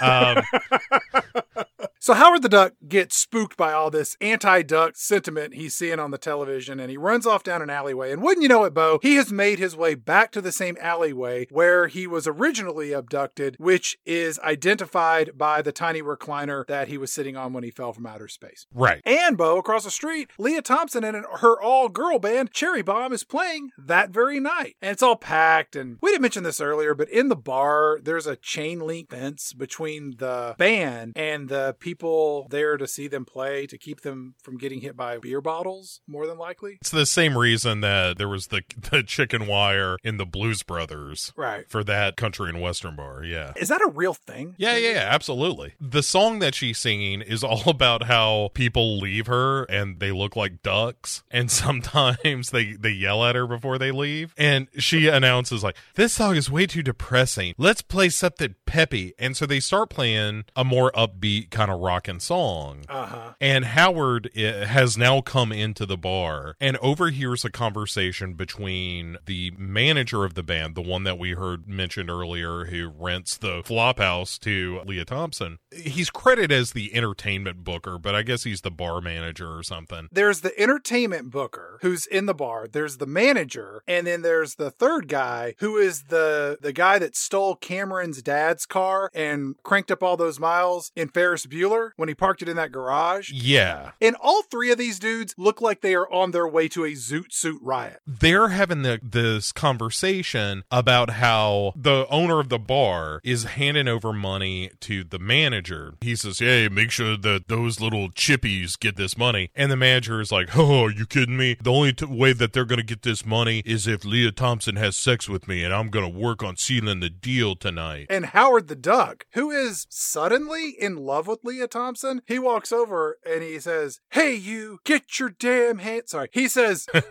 Are you the manager? Uh, cause uh, I don't like the way you're talking about Lea Thompson up there. And nobody in this bar is even phased by seeing a walking, talking duck, unlike all the other randos we've seen in this movie. Long story short, Howard the Duck demands the money back. Manager says no. A fight breaks out. And then this kind of becomes sort of a Western saloon style brawl. It ends with Howard stabbing the manager with an ice pick through his hoop earring ring and pins him to the bar. And then he demands, So you're no longer the manager. Give me all the money and I've saved the day. How much better a movie would this be if the sentence as you described it was Howard stabs him in the heart with an ice pick and then begins to savage this place? How much better would this movie be if Crispin Glover had played Howard the Duck wearing nothing but a sad prosthetic duck? Oh my god, that would have been fantastic. I want that money or I'm going to fucking kill you. Oh, it would be so good. Feck! Feck! Uh, Did you hit your head? My go to for Crispin Glover these days is uh, River's Edge, where he's constantly trying to buy weed from Feck. Feck! Oh, it's so good. Howard, where's the corkscrew? That's a little uh, Friday the 13th, part four for you. Pull down my pants and I'll show you. So everyone kind of flees, and it's at this point that Lea Thompson and the band stop playing because they're like, "What's going on out there in the bar?" That everyone is a not watching us, and b uh, looks like they're all fleeing in terror. And since they're not getting attention, they're like, "Whatever, we're just gonna quit playing," and they just leave and go backstage. So back at the dressing room, Howard shows up at the door. Hey, baby, I missed you. I loved you. I need a place to sleep. Oh my god, I missed you so much too. I'm so sorry that I did something that made you mad. Knock, knock, knock. Hey, everybody, it's me, Tim Robbins. Remember, I'm in the movie. He shows up with a pizza and says, Hey, am I too late to see you undress? Ugh, God, this movie. Oh, by the way, I'm dating one of the girls in the band. That's why I'm here. Because we got to smush movie number one and movie number two together. And Tim Robbins is from movie number two, or, or will be. He says, Hey, Howard, I've been doing a lot of theorizing. I think I know you were actually trapped under ice like the thing. And then you thaw it out, and that's where you came from. And Howard's like, Nah, man, I told you where I came from. Okay, right, right, right. I said that was wrong, but I'm really getting close to some concrete evidence about where you came from.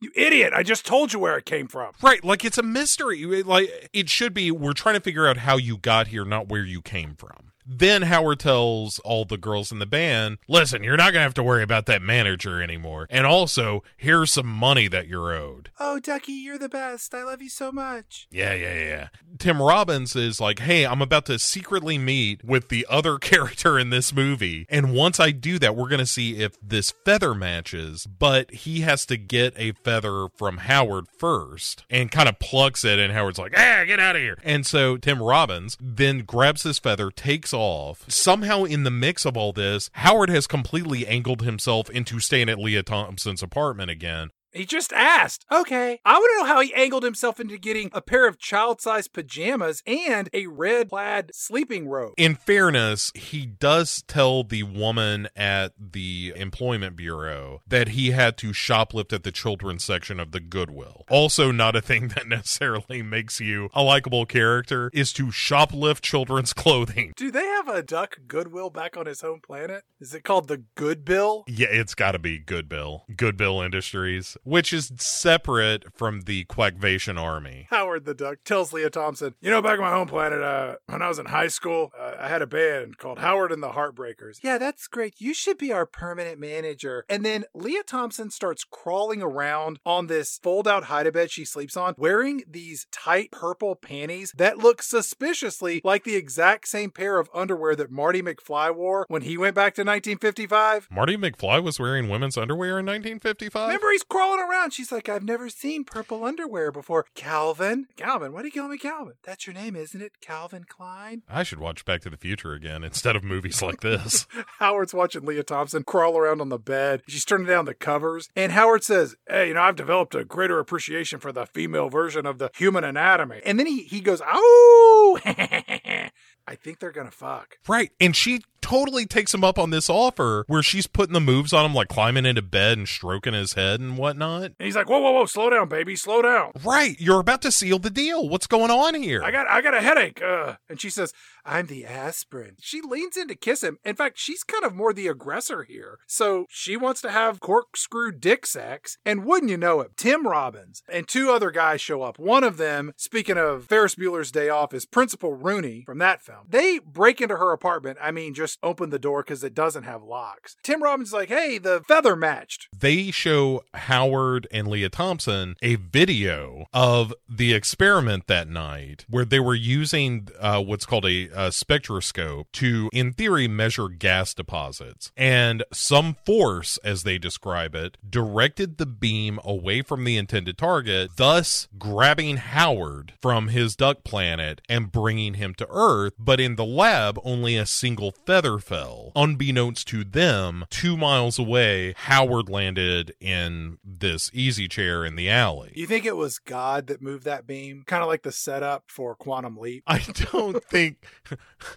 oh boy.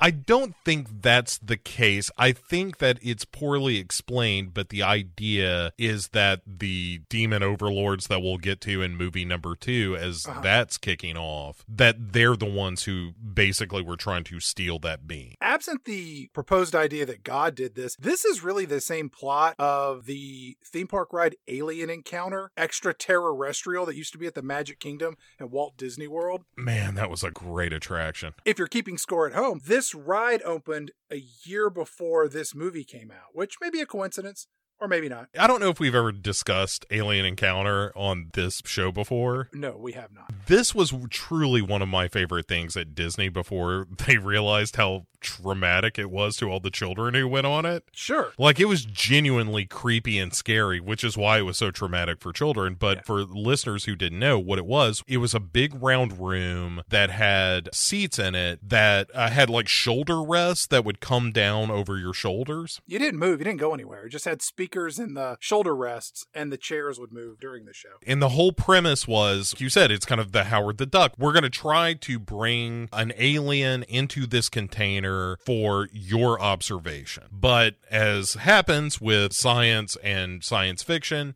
and theme park rides. And theme park rides, naturally. The alien in the ride breaks out and the lights go out. And for a while, you can hear, thanks to the speakers built into the chairs, this thing kind of flapping around and moving around, as well as breath on the back of your neck. And the shoulder rest thing, what was cool about that is, in theory, the alien flying around would land on your chair and you would feel the pressure of that on your body. It ate some workers and you felt blood fall down on you. That's right. Oh, man. That was a fantastic ride. Yeah, they got rid of that and then they replaced it with a Stitch ride. And he blows chili dog breath in your face now. Not the same effect. No, and far fewer tears. And that was always my favorite thing about coming off of Alien Encounter was checking to see which children were crying. I think much like Shawshank at the beginning of the ride, we took bets on who was going to be the first one to break. yeah, like, "Oh, hey, come on, new fish. Where's the new fish?" That's my boy right there. Come on, new fish. That alien step on your chair. Let me hear it, new fish. You feel that blood? I got a pack of smokes riding on you. Howard the Duck says, All right, so you guys have the technology to send me back. Tim Robbins is still angling to get rich. He's like, We've got spots tomorrow on Good Day Cleveland, San Diego. No, no, no, I, I want to get back home. So Lea Thompson says, So, Ducky, I'm going to pack a bag for you, and I'm going to put in some of your jammies, and I'm going to put in some of my slightly dirty underwear because I think you might like that. And I'm also going to put in a stack of these Polaroids for you to take with Hey, your mama used to take Polaroids of her naked and give them to me, and I used to sell them for ammunition. Sometimes I would just give them away as a little gift. You know, when I was picking you up from school on Friday afternoon, I think I gave one of those pictures to your biology teacher. next time you're in class, you may want to say, Hey, you ever seen my mama naked? Because I'm curious. I'm sure you're curious. I'm curious. You've, you, Dad, you've never picked me up at school ever. Oh, right, right, right. That was the thing I was supposed to do and then just got drunk instead. How did you get home? I walked like I do most days. Yeah, that's good for your heart. That's good cardio. Hey, hey, I bet I bet before they leave there's going to be a, a goodbye fuck between this duck and this girl. I, will tell you what. How about you look the other way? I'm still thinking about her in them panties. I may just want to crank one out real fast here. So, uh, just pretend uh, hey, earmuffs for a second. All right? I'll I'll give you a little tap with the other hand when I'm done. So we get some more inappropriate uh, romantic music. And Howard the Duck says, uh, You know, Lea Thompson, I don't really belong here. Uh, I'm going to beat it. I want to go back to my miserable life on my egg shaped planet. Everyone heads back to the Planet Science Terium to send Howard the Duck back home. And we get more sentimental bullshit between Howard the Duck and Lea Thompson about uh, they're having a hard time saying goodbye to one another after knowing each other for 48 hours. Once they get to Dynatectics or something. Dynatechnics, that's right. There's no guard at the gate, which you're like, oh, something's up. And then once we get inside the building, there's all manner of alarms going off. And this lab tech comes running out and his face is all burnt up and he screams out, We shouldn't tamper with the universe. And then he falls to the ground to melt onto the floor. People are rushing all over the place. They get inside the lab where this big machine, the spectroscope, is sparking. There's a really unexpected David Paymer sighting. Yeah, that was odd. Yeah, as one of the lab techs who says, Yeah, the bottom of this spectro- spectroscope just blew off and then Principal Rooney disappeared. Uh huh. Then another of the techs is like, Well, I wonder if we brought something else down. And so then, Chad, one of the most pointless characters of the movie in a film filled with pointless characters shows up. Mm-hmm. The detective, as the cops show up to investigate, Lea Thompson is confronting this detective and, and wants to know, why are you guys harassing Howard, this strange alien that is there at the site of a laboratory accident? This detective goes into an office with a bunch of cops and takes Howard in with him, who, by the way, the whole time is just like, hey, I want to see my duck lawyer. The detective is like, all right, all right, take off his duck suit. Strip this guy down. Get him out of this stupid costume. A couple of cops start taking all all, all of his clothes, Uh-huh. except for his boxer shorts, which Right. apparently he also stole. Which, let me ask you this, Shad. The answer's no. How many pairs of children's boxers have you purchased for, you know, your child over the course of his life? Oh, zero. Yeah. I thought you were going to ask me, would I ever wear a pair of boxers that I stole from the Goodwill? Yeah. Also, no, you that you're going to get yourself a, a little bit of hot tub fever that way, Chad. That's when you got a whole bunch of the VDs and you're like, maybe I'll put these on and the VDs on this will fight the VDs on my dick. And they'll just battle it out and I'll come out on top. After stripping him down, the detective says, Take this duck to jail. And they're like, What for? For being an illegal alien. Build that wall. Build that wall. Howard drops a lit cigar into a trash can, which causes the cop that's watching over him to turn around and bend fully into the trash can. Oh, what a delight. That's the kind of stupid shit that passes for humor in this. Lea Thompson steals his gun and they just escape. Well, I'm like, well, hey, you got a felony against you, sweetie. At one point, Lea Thompson, while holding a gun on this cop, says, Buckum, ducko. And that is both a great example of the kind of humor you can expect from this movie, and yet another joke that I'm sure really scored with the 12 year olds in the audience. Yeah. Tim Robbins is being questioned. The detective is then informed that Howard the Duck and Lea Thompson escape, and a manhunt, aka a duck hunt, ensues. Meanwhile, Lea Thompson and Howard the Duck are hiding under some stairs where they overhear this detective saying, I want you to go after this duck, and if you see him, shoot to kill. That's right. And if you kill him, grab him and sexually violate him. That's what you should do to this duck.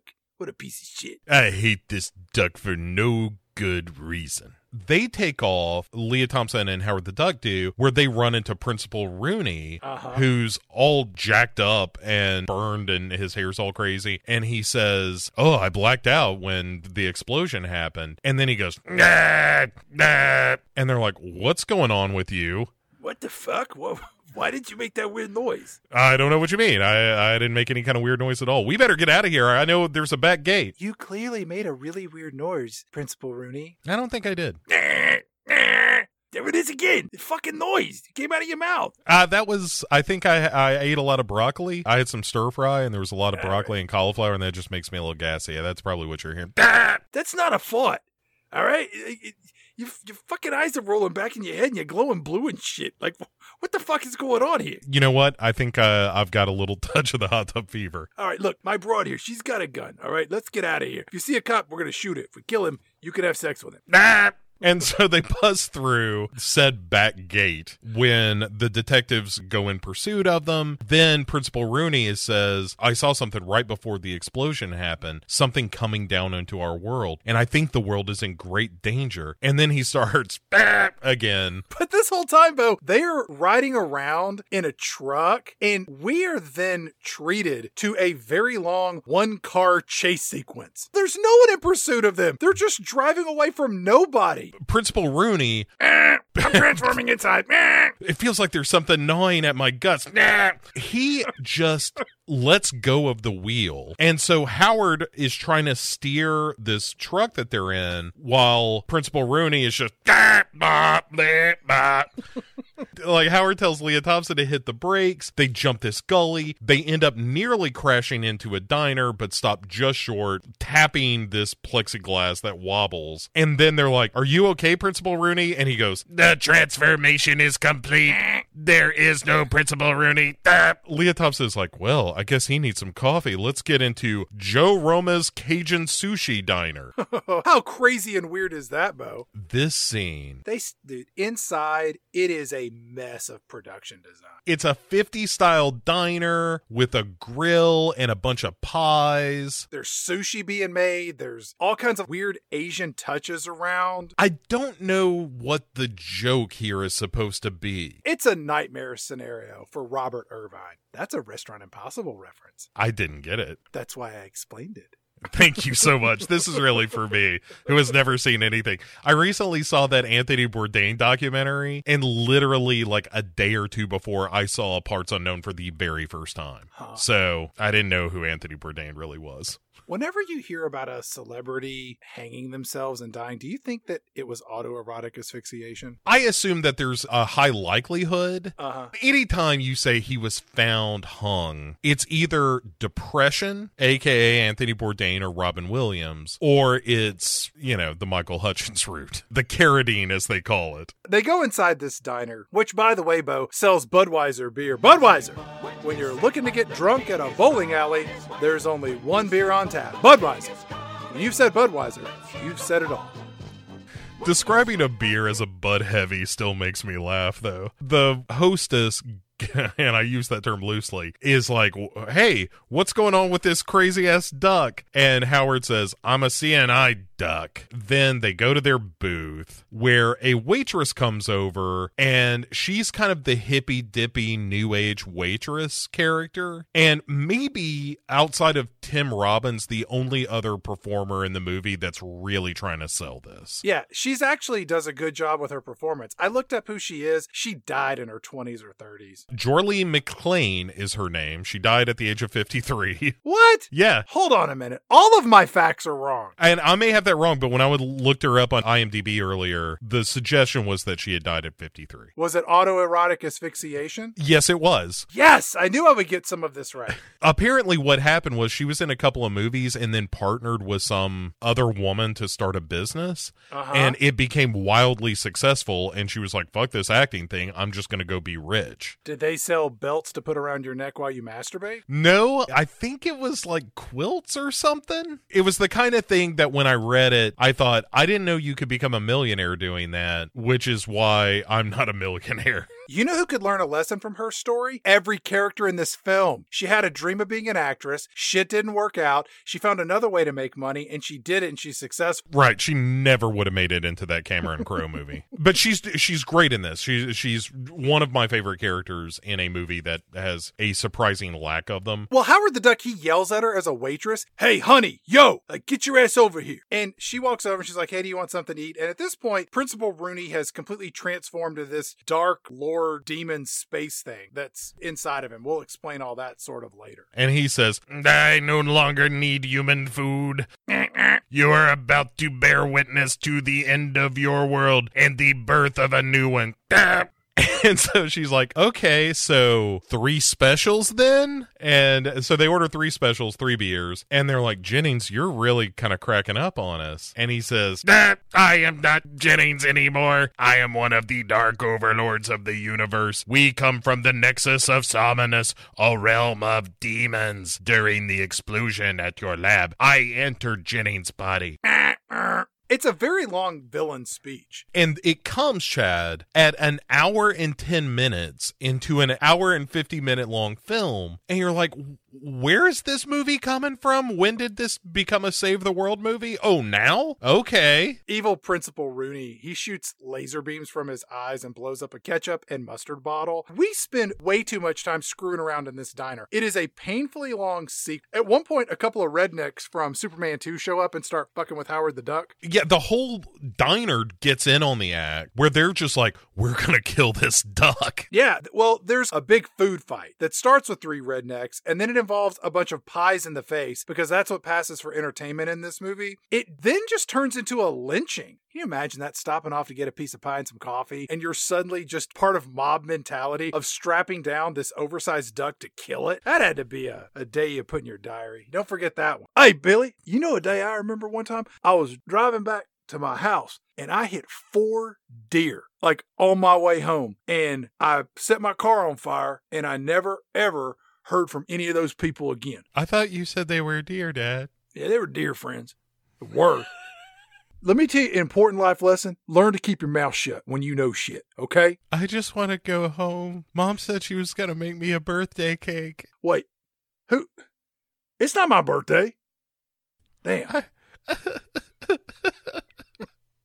so, so maybe my favorite line and and or moment in the whole movie comes here where after Howard has been taken away by this bloodthirsty mob intent on killing him the waitress comes back to the table and while she's standing there evil principal Rooney says There is an evil beyond anything you know about to engulf the earth. and the waitress says oh no we get fights in here like this all the time and it it's a good delivery. It's not a great line, but she does what she can with it. Thousand dollars says she ad libbed that line. You're probably right because There's no way that was in the script. it's way too good.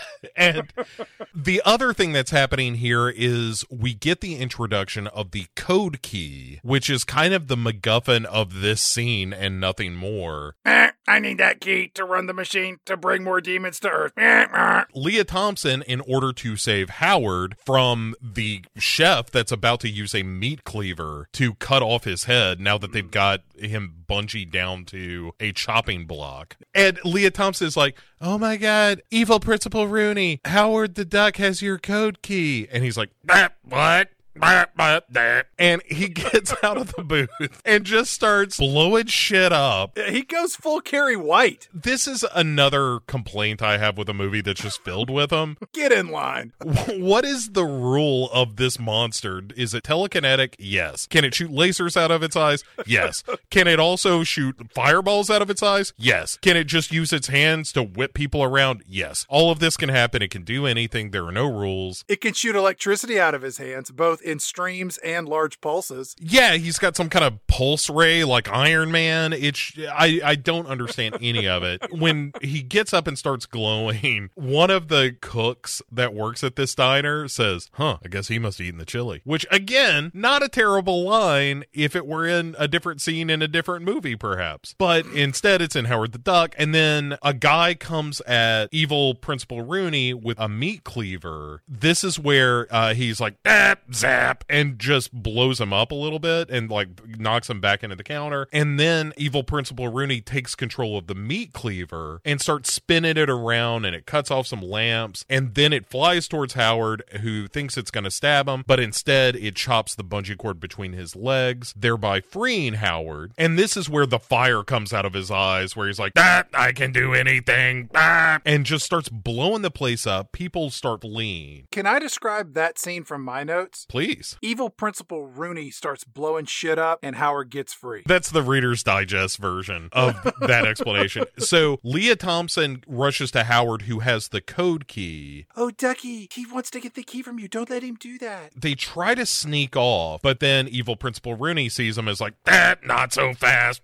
And the door closes. Tables slam against the door again, very Carrie White. And then evil Principal Rooney lifts Howard up into the air with his divine powers, then starts spinning him around and around until this code key just shakes loose. Uh huh. At which point he drops Howard the Duck onto a table, grabs the code key, and he's off while Lea Thompson calls after him. You're a filthy scumbucket, evil Principal Rooney. Ah, what did you say? I think I'm going to use you as a host for a demon. Ah, bah, bah. Bo, there are 40 minutes left in this movie. And don't worry, listeners, we're going to get through this pretty fast. And these final 40 minutes are summed up on Wikipedia in one paragraph composed of about four sentences. We have introduced this end of the world scenario deep into Act Two. In terms of just script structure, I know that everybody comes to this podcast for script analysis. Or they're lost. You're right.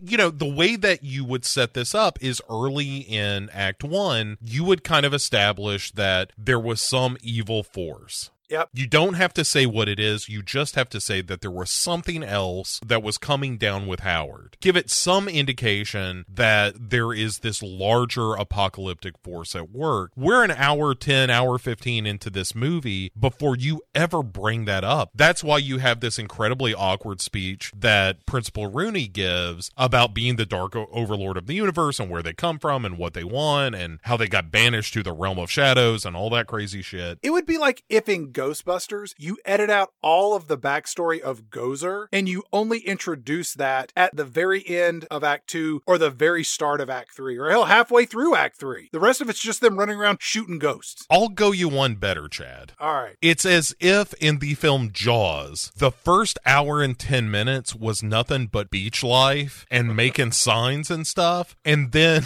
deep in Act 2, somebody's like, Holy shit, did you know we had some people missing? what? What are you talking about? Oh, oh yeah, there, I think there's a shark.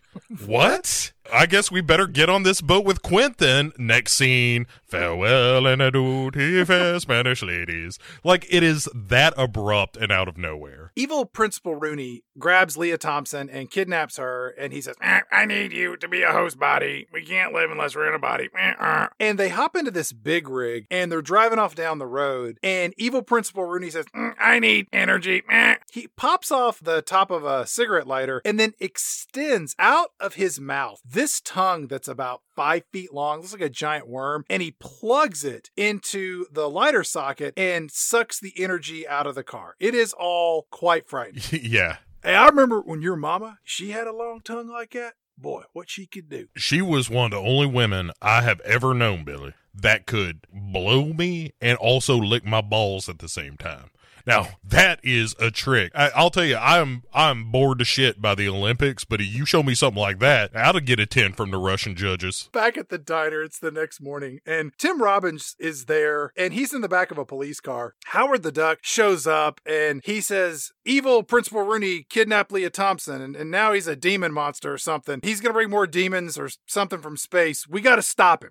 Right. And then Tim Robbins, who is a man of science, he doesn't question any of this. He's like, oh, okay, whatever. Hey, let's go over that junkyard. I think there's an ultralight aircraft that we can use to fly away on. Boy, somebody's weekend hobby is going to save this script. I mean, us. We cut to the next day where evil Principal Rooney is driving in the semi and passes a nuclear power plant. He's like, nah. Uh, the Cuyahoga nuclear, which is actually 10 miles outside of Cleveland. You know, his geographical accuracy is a hallmark of Howard the Duck. He took the scenic route.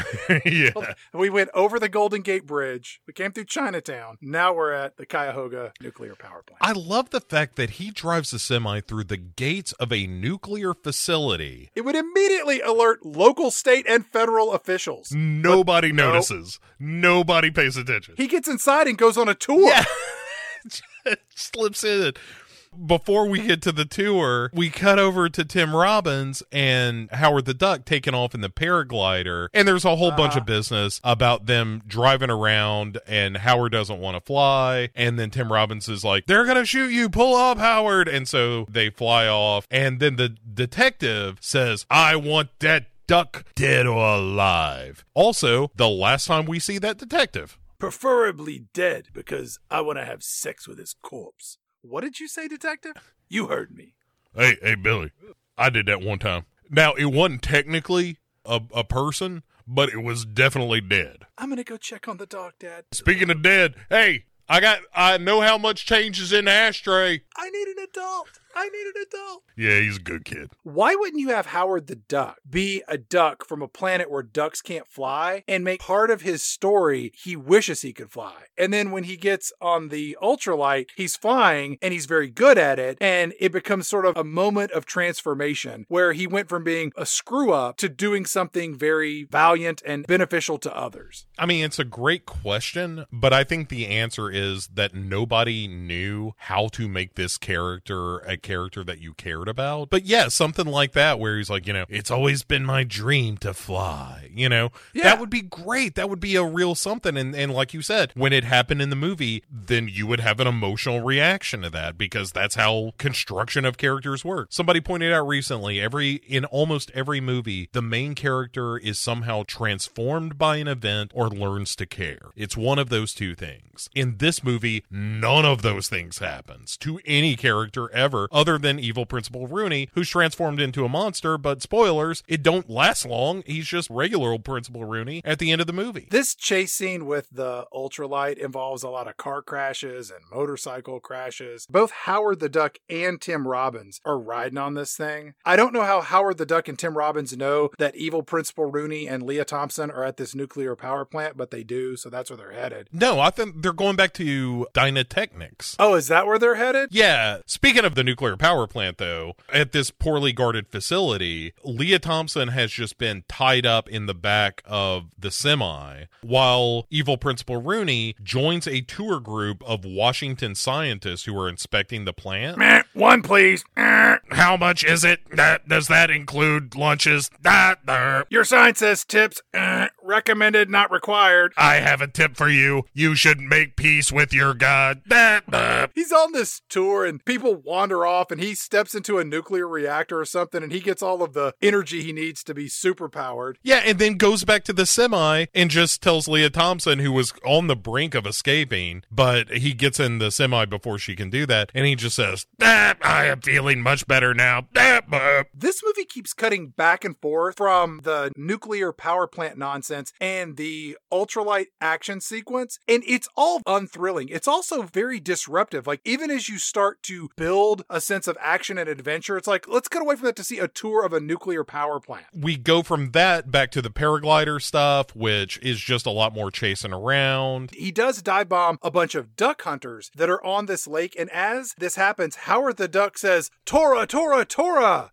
How would Howard the Duck know to say Tora, Tora, Tora if on his home planet they didn't have an equivalent of World War II? Which means they had a Hitler the Duck and quite possibly a Hirohito the Duck. That's a, another giant problem of this film, like I mentioned earlier, is just all these characters and even evil Principal Rooney a couple of times will kind of make a joke about something. Mm-hmm. And it's like, how do you know about this? You're a demon from the Nexus of Sominus. Do you think on Howard the Duck's planet that Steven Duckberg made a movie called Saving Private Ryan Gosling? Oh, that's pretty good. I just came up with that. That's not bad. then, like, just fell into a period of doing nothing but historical dramas about, like, Quackraham Lincoln and Bridge of Feathers. Enough of that glider shit. Let's go back to Evil Principal Rooney and Lea Thompson, who are on the highway in Ohio with all its deserts. Surprisingly, all of the cars are visiting from California, according to their license plates. Well, you know, it's a popular time of the year to visit Cleveland. There's a vehicle inspection stop for emissions or something, which I, I never heard of. Unless you live in California. We do have listeners in Ohio. I know this for a fact. So please, listeners in Ohio, let me know the last time a police officer stopped you on the street or on the highway to measure your emissions. There's a cop comes up to the semi because evil Professor Rooney hits a couple of cars to try to get them out of the way. And the cop is like, hey, man, you need to step out of that semi. Eh. I'm gonna blow up all the cars with my laser vision. And then he does. Why is this scene in the movie? They blow up like 10 cars. That's why the scene is in the movie. You think they gave them the budget and they're like, hey man, if you don't spend it, then it's a knock against us. I know it's crazy, but you got to spend every dollar they budgeted. if you don't spend all of the money we gave you to make Howard the Duck, we're just going to end up feeding the homeless and providing low cost public housing. And I don't think any of us want that. Maybe this is kind of like a Brewster's Millions type thing where they were like, okay, here's the bet. We are going to give you $36 million and you have to spend every penny, but you can't make back any more than what you spent. Like you have to make a movie so bad that you lose money. All you can leave this film with is the clothes on your back. and disgrace and shame for you and generations to come. Probably on the book somewhere in the production budget is like a letter they sent with a rare stamp. That's when they mailed in their final invoices. Son of a bitch. Oh, you got me. Uh, I like this idea that this is just a Brewster's Million scheme behind the scenes. Now, that's a movie I would like to watch, Chad. It's not as good as you don't remember it being. I would watch a duck version of Brewster's Millions. What would you call it? Shit. Eh, fair enough.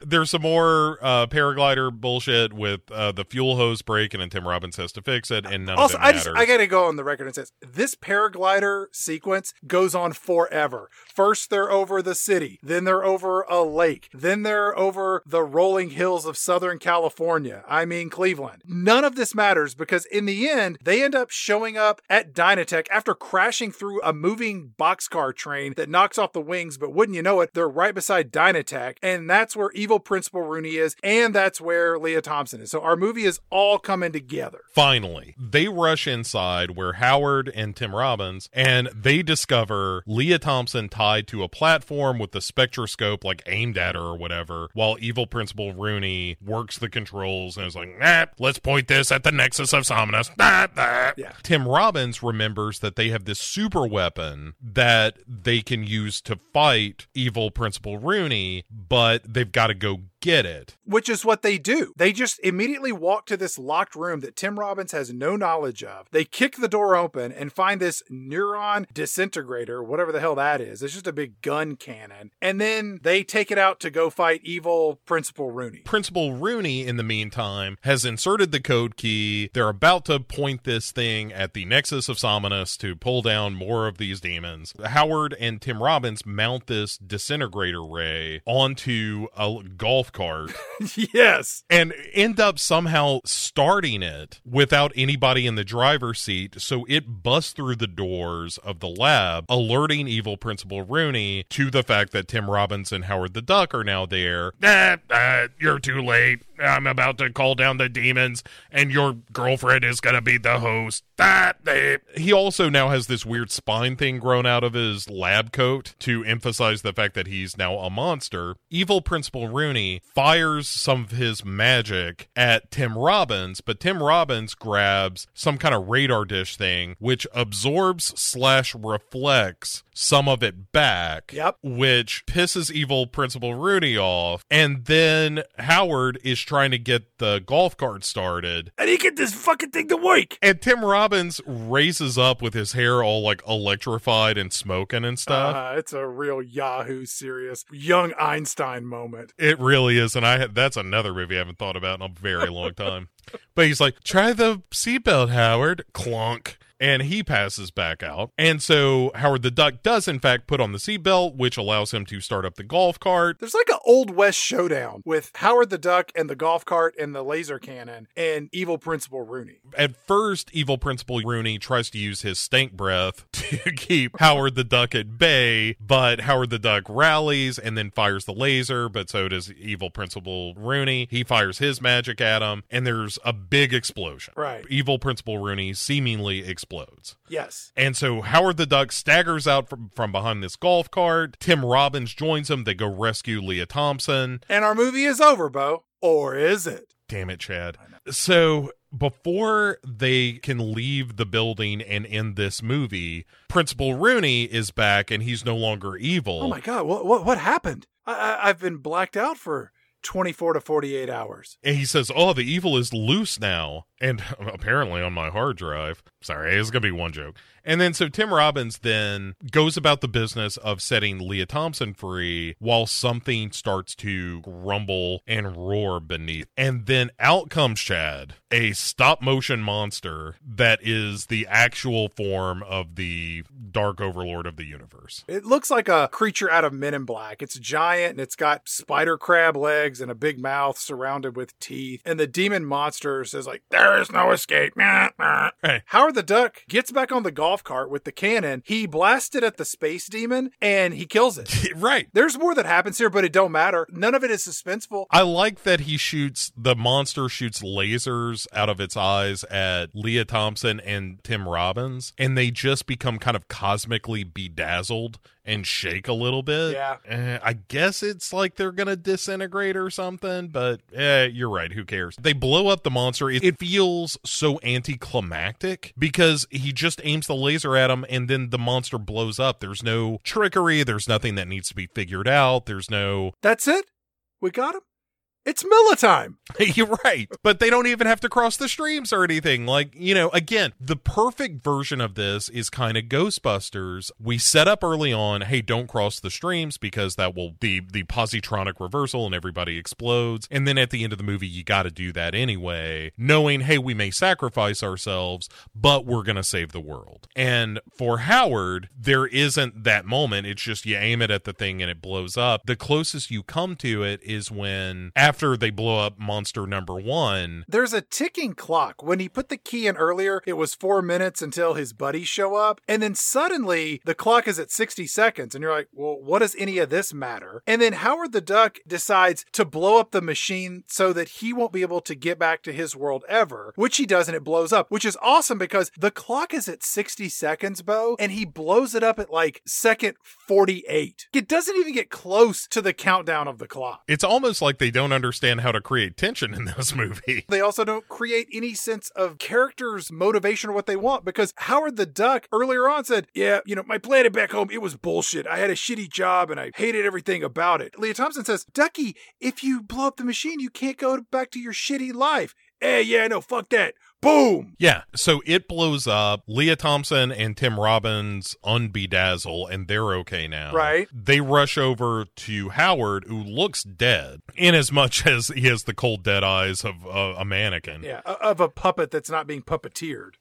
right. It's the equivalent of like rushing over to Peanut from Jeff Dunham when, you just open the case and you're like, oh my God, he's dead. It's like, of course he is. It's not a real thing. And Howard's a dick because th- they think he's dead, and Howard goes, I'm not Howard anymore. You're like, oh, did he get a demon in him? And then he coughs and goes, I'm just, I'm just fucking with you. All this smoke is, is murder on my sinuses. Then Lea Thompson just hugs him. End of scene, theoretically end of movie, but No, no, no, Bo. We cut to the warfield over in San Francisco, Ohio.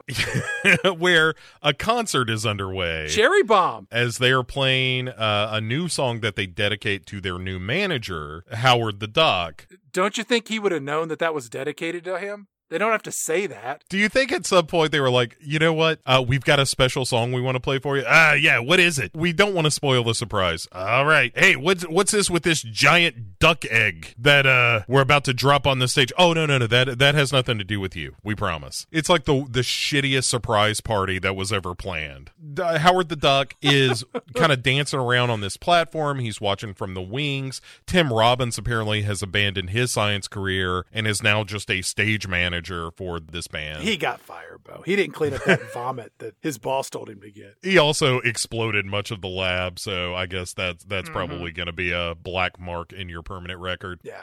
Howard the Duck ends up on stage. Yeah. Hopping around on one leg like Marty McFly in a movie that came out the year prior. Yeah, playing guitar to the theme song Howard the Duck. He and Lea Thompson dance around. Credits start to roll, and you're like, oh, thank Christ it's over. But then, Chad, we got to do a little thing off in the wings that means nothing. I stopped it. I don't know what's come, getting ready to happen. I'm so excited. Lea Thompson and Howard the Duck go to the wings off stage. Uh huh. She leans down to him and says, Howard, you were great. And he goes, Uh huh.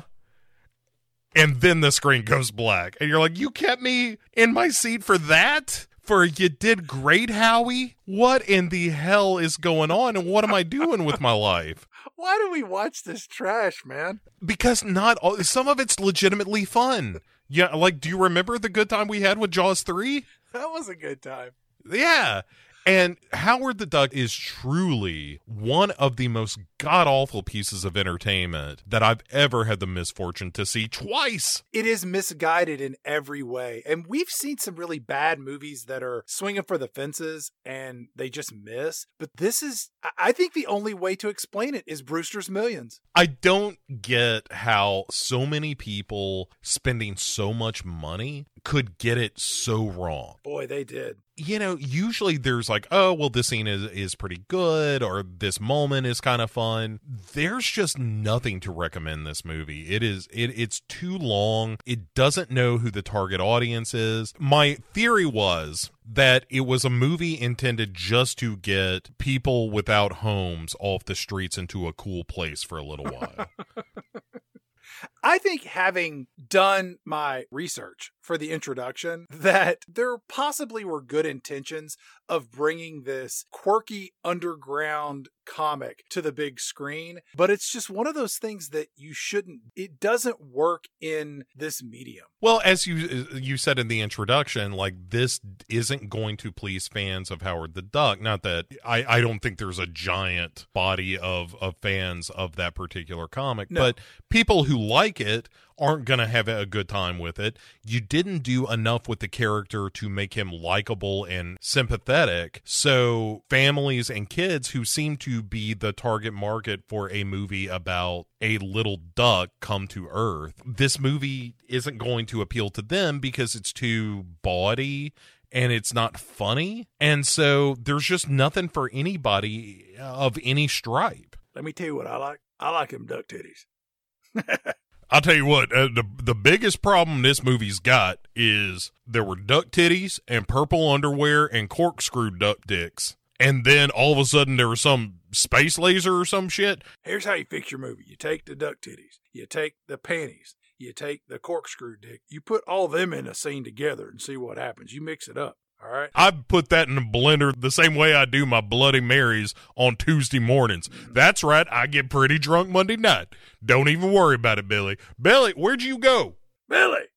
I'm probably going to have to explain this to his mama, or uh, maybe I, I'll I'll just not call. Yeah, he probably walked home.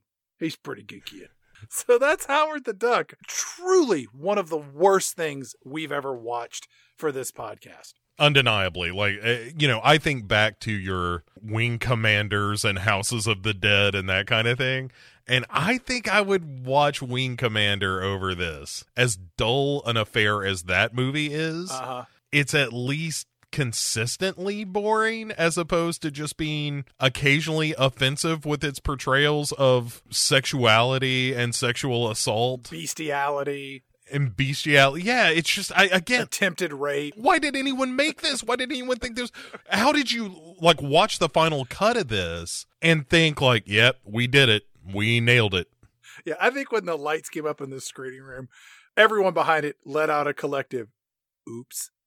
Yeah, except for George Lucas who was like, "I really think we got it, guys. I think this was it." Let me show you my first draft of the prequels uh, for Star Wars. It's basically Howard the Duck. It's set outer space on a planet made of people instead of ducks. There's some robots also. Um, they, one could look like a duck, maybe a a duck bot. I've taken the the beautiful relationship between Howard the Duck and the character Beverly, and I'm just I'm, I'm lifting all that dialogue and putting it with Anakin and Padme. The chemistry here is undeniable. I have to say, Lea Thompson, I think, does her best here. I like Lea Thompson, and I think she is she is absolutely going for it, like Tim Robbins is. Jorley McLean, as we pointed out, doing fine work in this film. Jeffrey Jones is kind of fine, but because of that monotone performance that he has to give, he's not really interesting. And also, uh, you know, as we've learned, a disgusting person. Um, yeah, it's just it's really unfortunate that they just couldn't find their way to a character that made any sense. Bo, you know a character that makes a whole lot of sense? Oh, is there one knocking at the door? Would you care to tease episode two of season 17's themed comic, Sans Quality, for our listeners? Yeah, we're gonna stick in in the world of Marvel for a little bit. Uh huh. going back to the uh, the 70s i believe is when uh, this creation happened uh, and that's of course ghost rider but you know that first movie eh, fine and all but you know what we need to talk about chad What's that? we need to talk about the sequel ghost rider spirit of vengeance because that's when shit goes off the rails Full disclosure, I did not know there was a sequel to the first Ghost Rider movie. if it does anything for you, it's directed by the team that produced uh, and directed Crank. I was worried you were going to say Howard the Duck. It is a wonderfully unhinged Nicolas Cage performance, and it's something that we haven't really had a chance to explore on this show a bunch. Every now and again, an actor like when Michael Caine pops up uh, in in last season, it's like, how did we miss all the Nicolas Cage stuff? We are going to dive, you know, head first into the world of Nicolas Cage being nuts. Yeah, I think he's only been on the podcast once in Gone in 60 Seconds. No, no, no, no. We did Wicker Man, sir. Oh, that's right. I forgot about that. which is a much more uh, aside from the B thing, it's a much more subdued performance. Ghost Rider: Spirit of Vengeance. I can't wait after the just misery of Howard the Duck. Ghost Rider: Spirit of Vengeance is going to be such a breath of fresh air. It's not super long. It's crazy. I can't wait. It's going to be so much fun. Come back and see us in two weeks' time, everybody. As always, like, rate, review. You can leave reviews over on Apple and Amazon and other places. You can send us an email at pick6movies at gmail.com. We are still selecting the final four uh, movies for this particular season. So if you have a recommendation, send us a note and let us know. You can also find us on Facebook and Instagram, and we're on Twitter, but we're never really doing anything there because we got shit to do that's not that. Uh, Bo, any final thoughts that you have on Howard the Duck? I hope that we've made it abundantly clear. If you are listening to this, you should never, ever, Ever. watch Howard the Duck. Yeah, unless you like duck titties. I just want to go home. Where'd you go? I was trying to wake the dog up. Wait, is he asleep again? Damn, that dog's. He's forever asleep, Dad. Happy birthday, Billy. Thanks, Dad.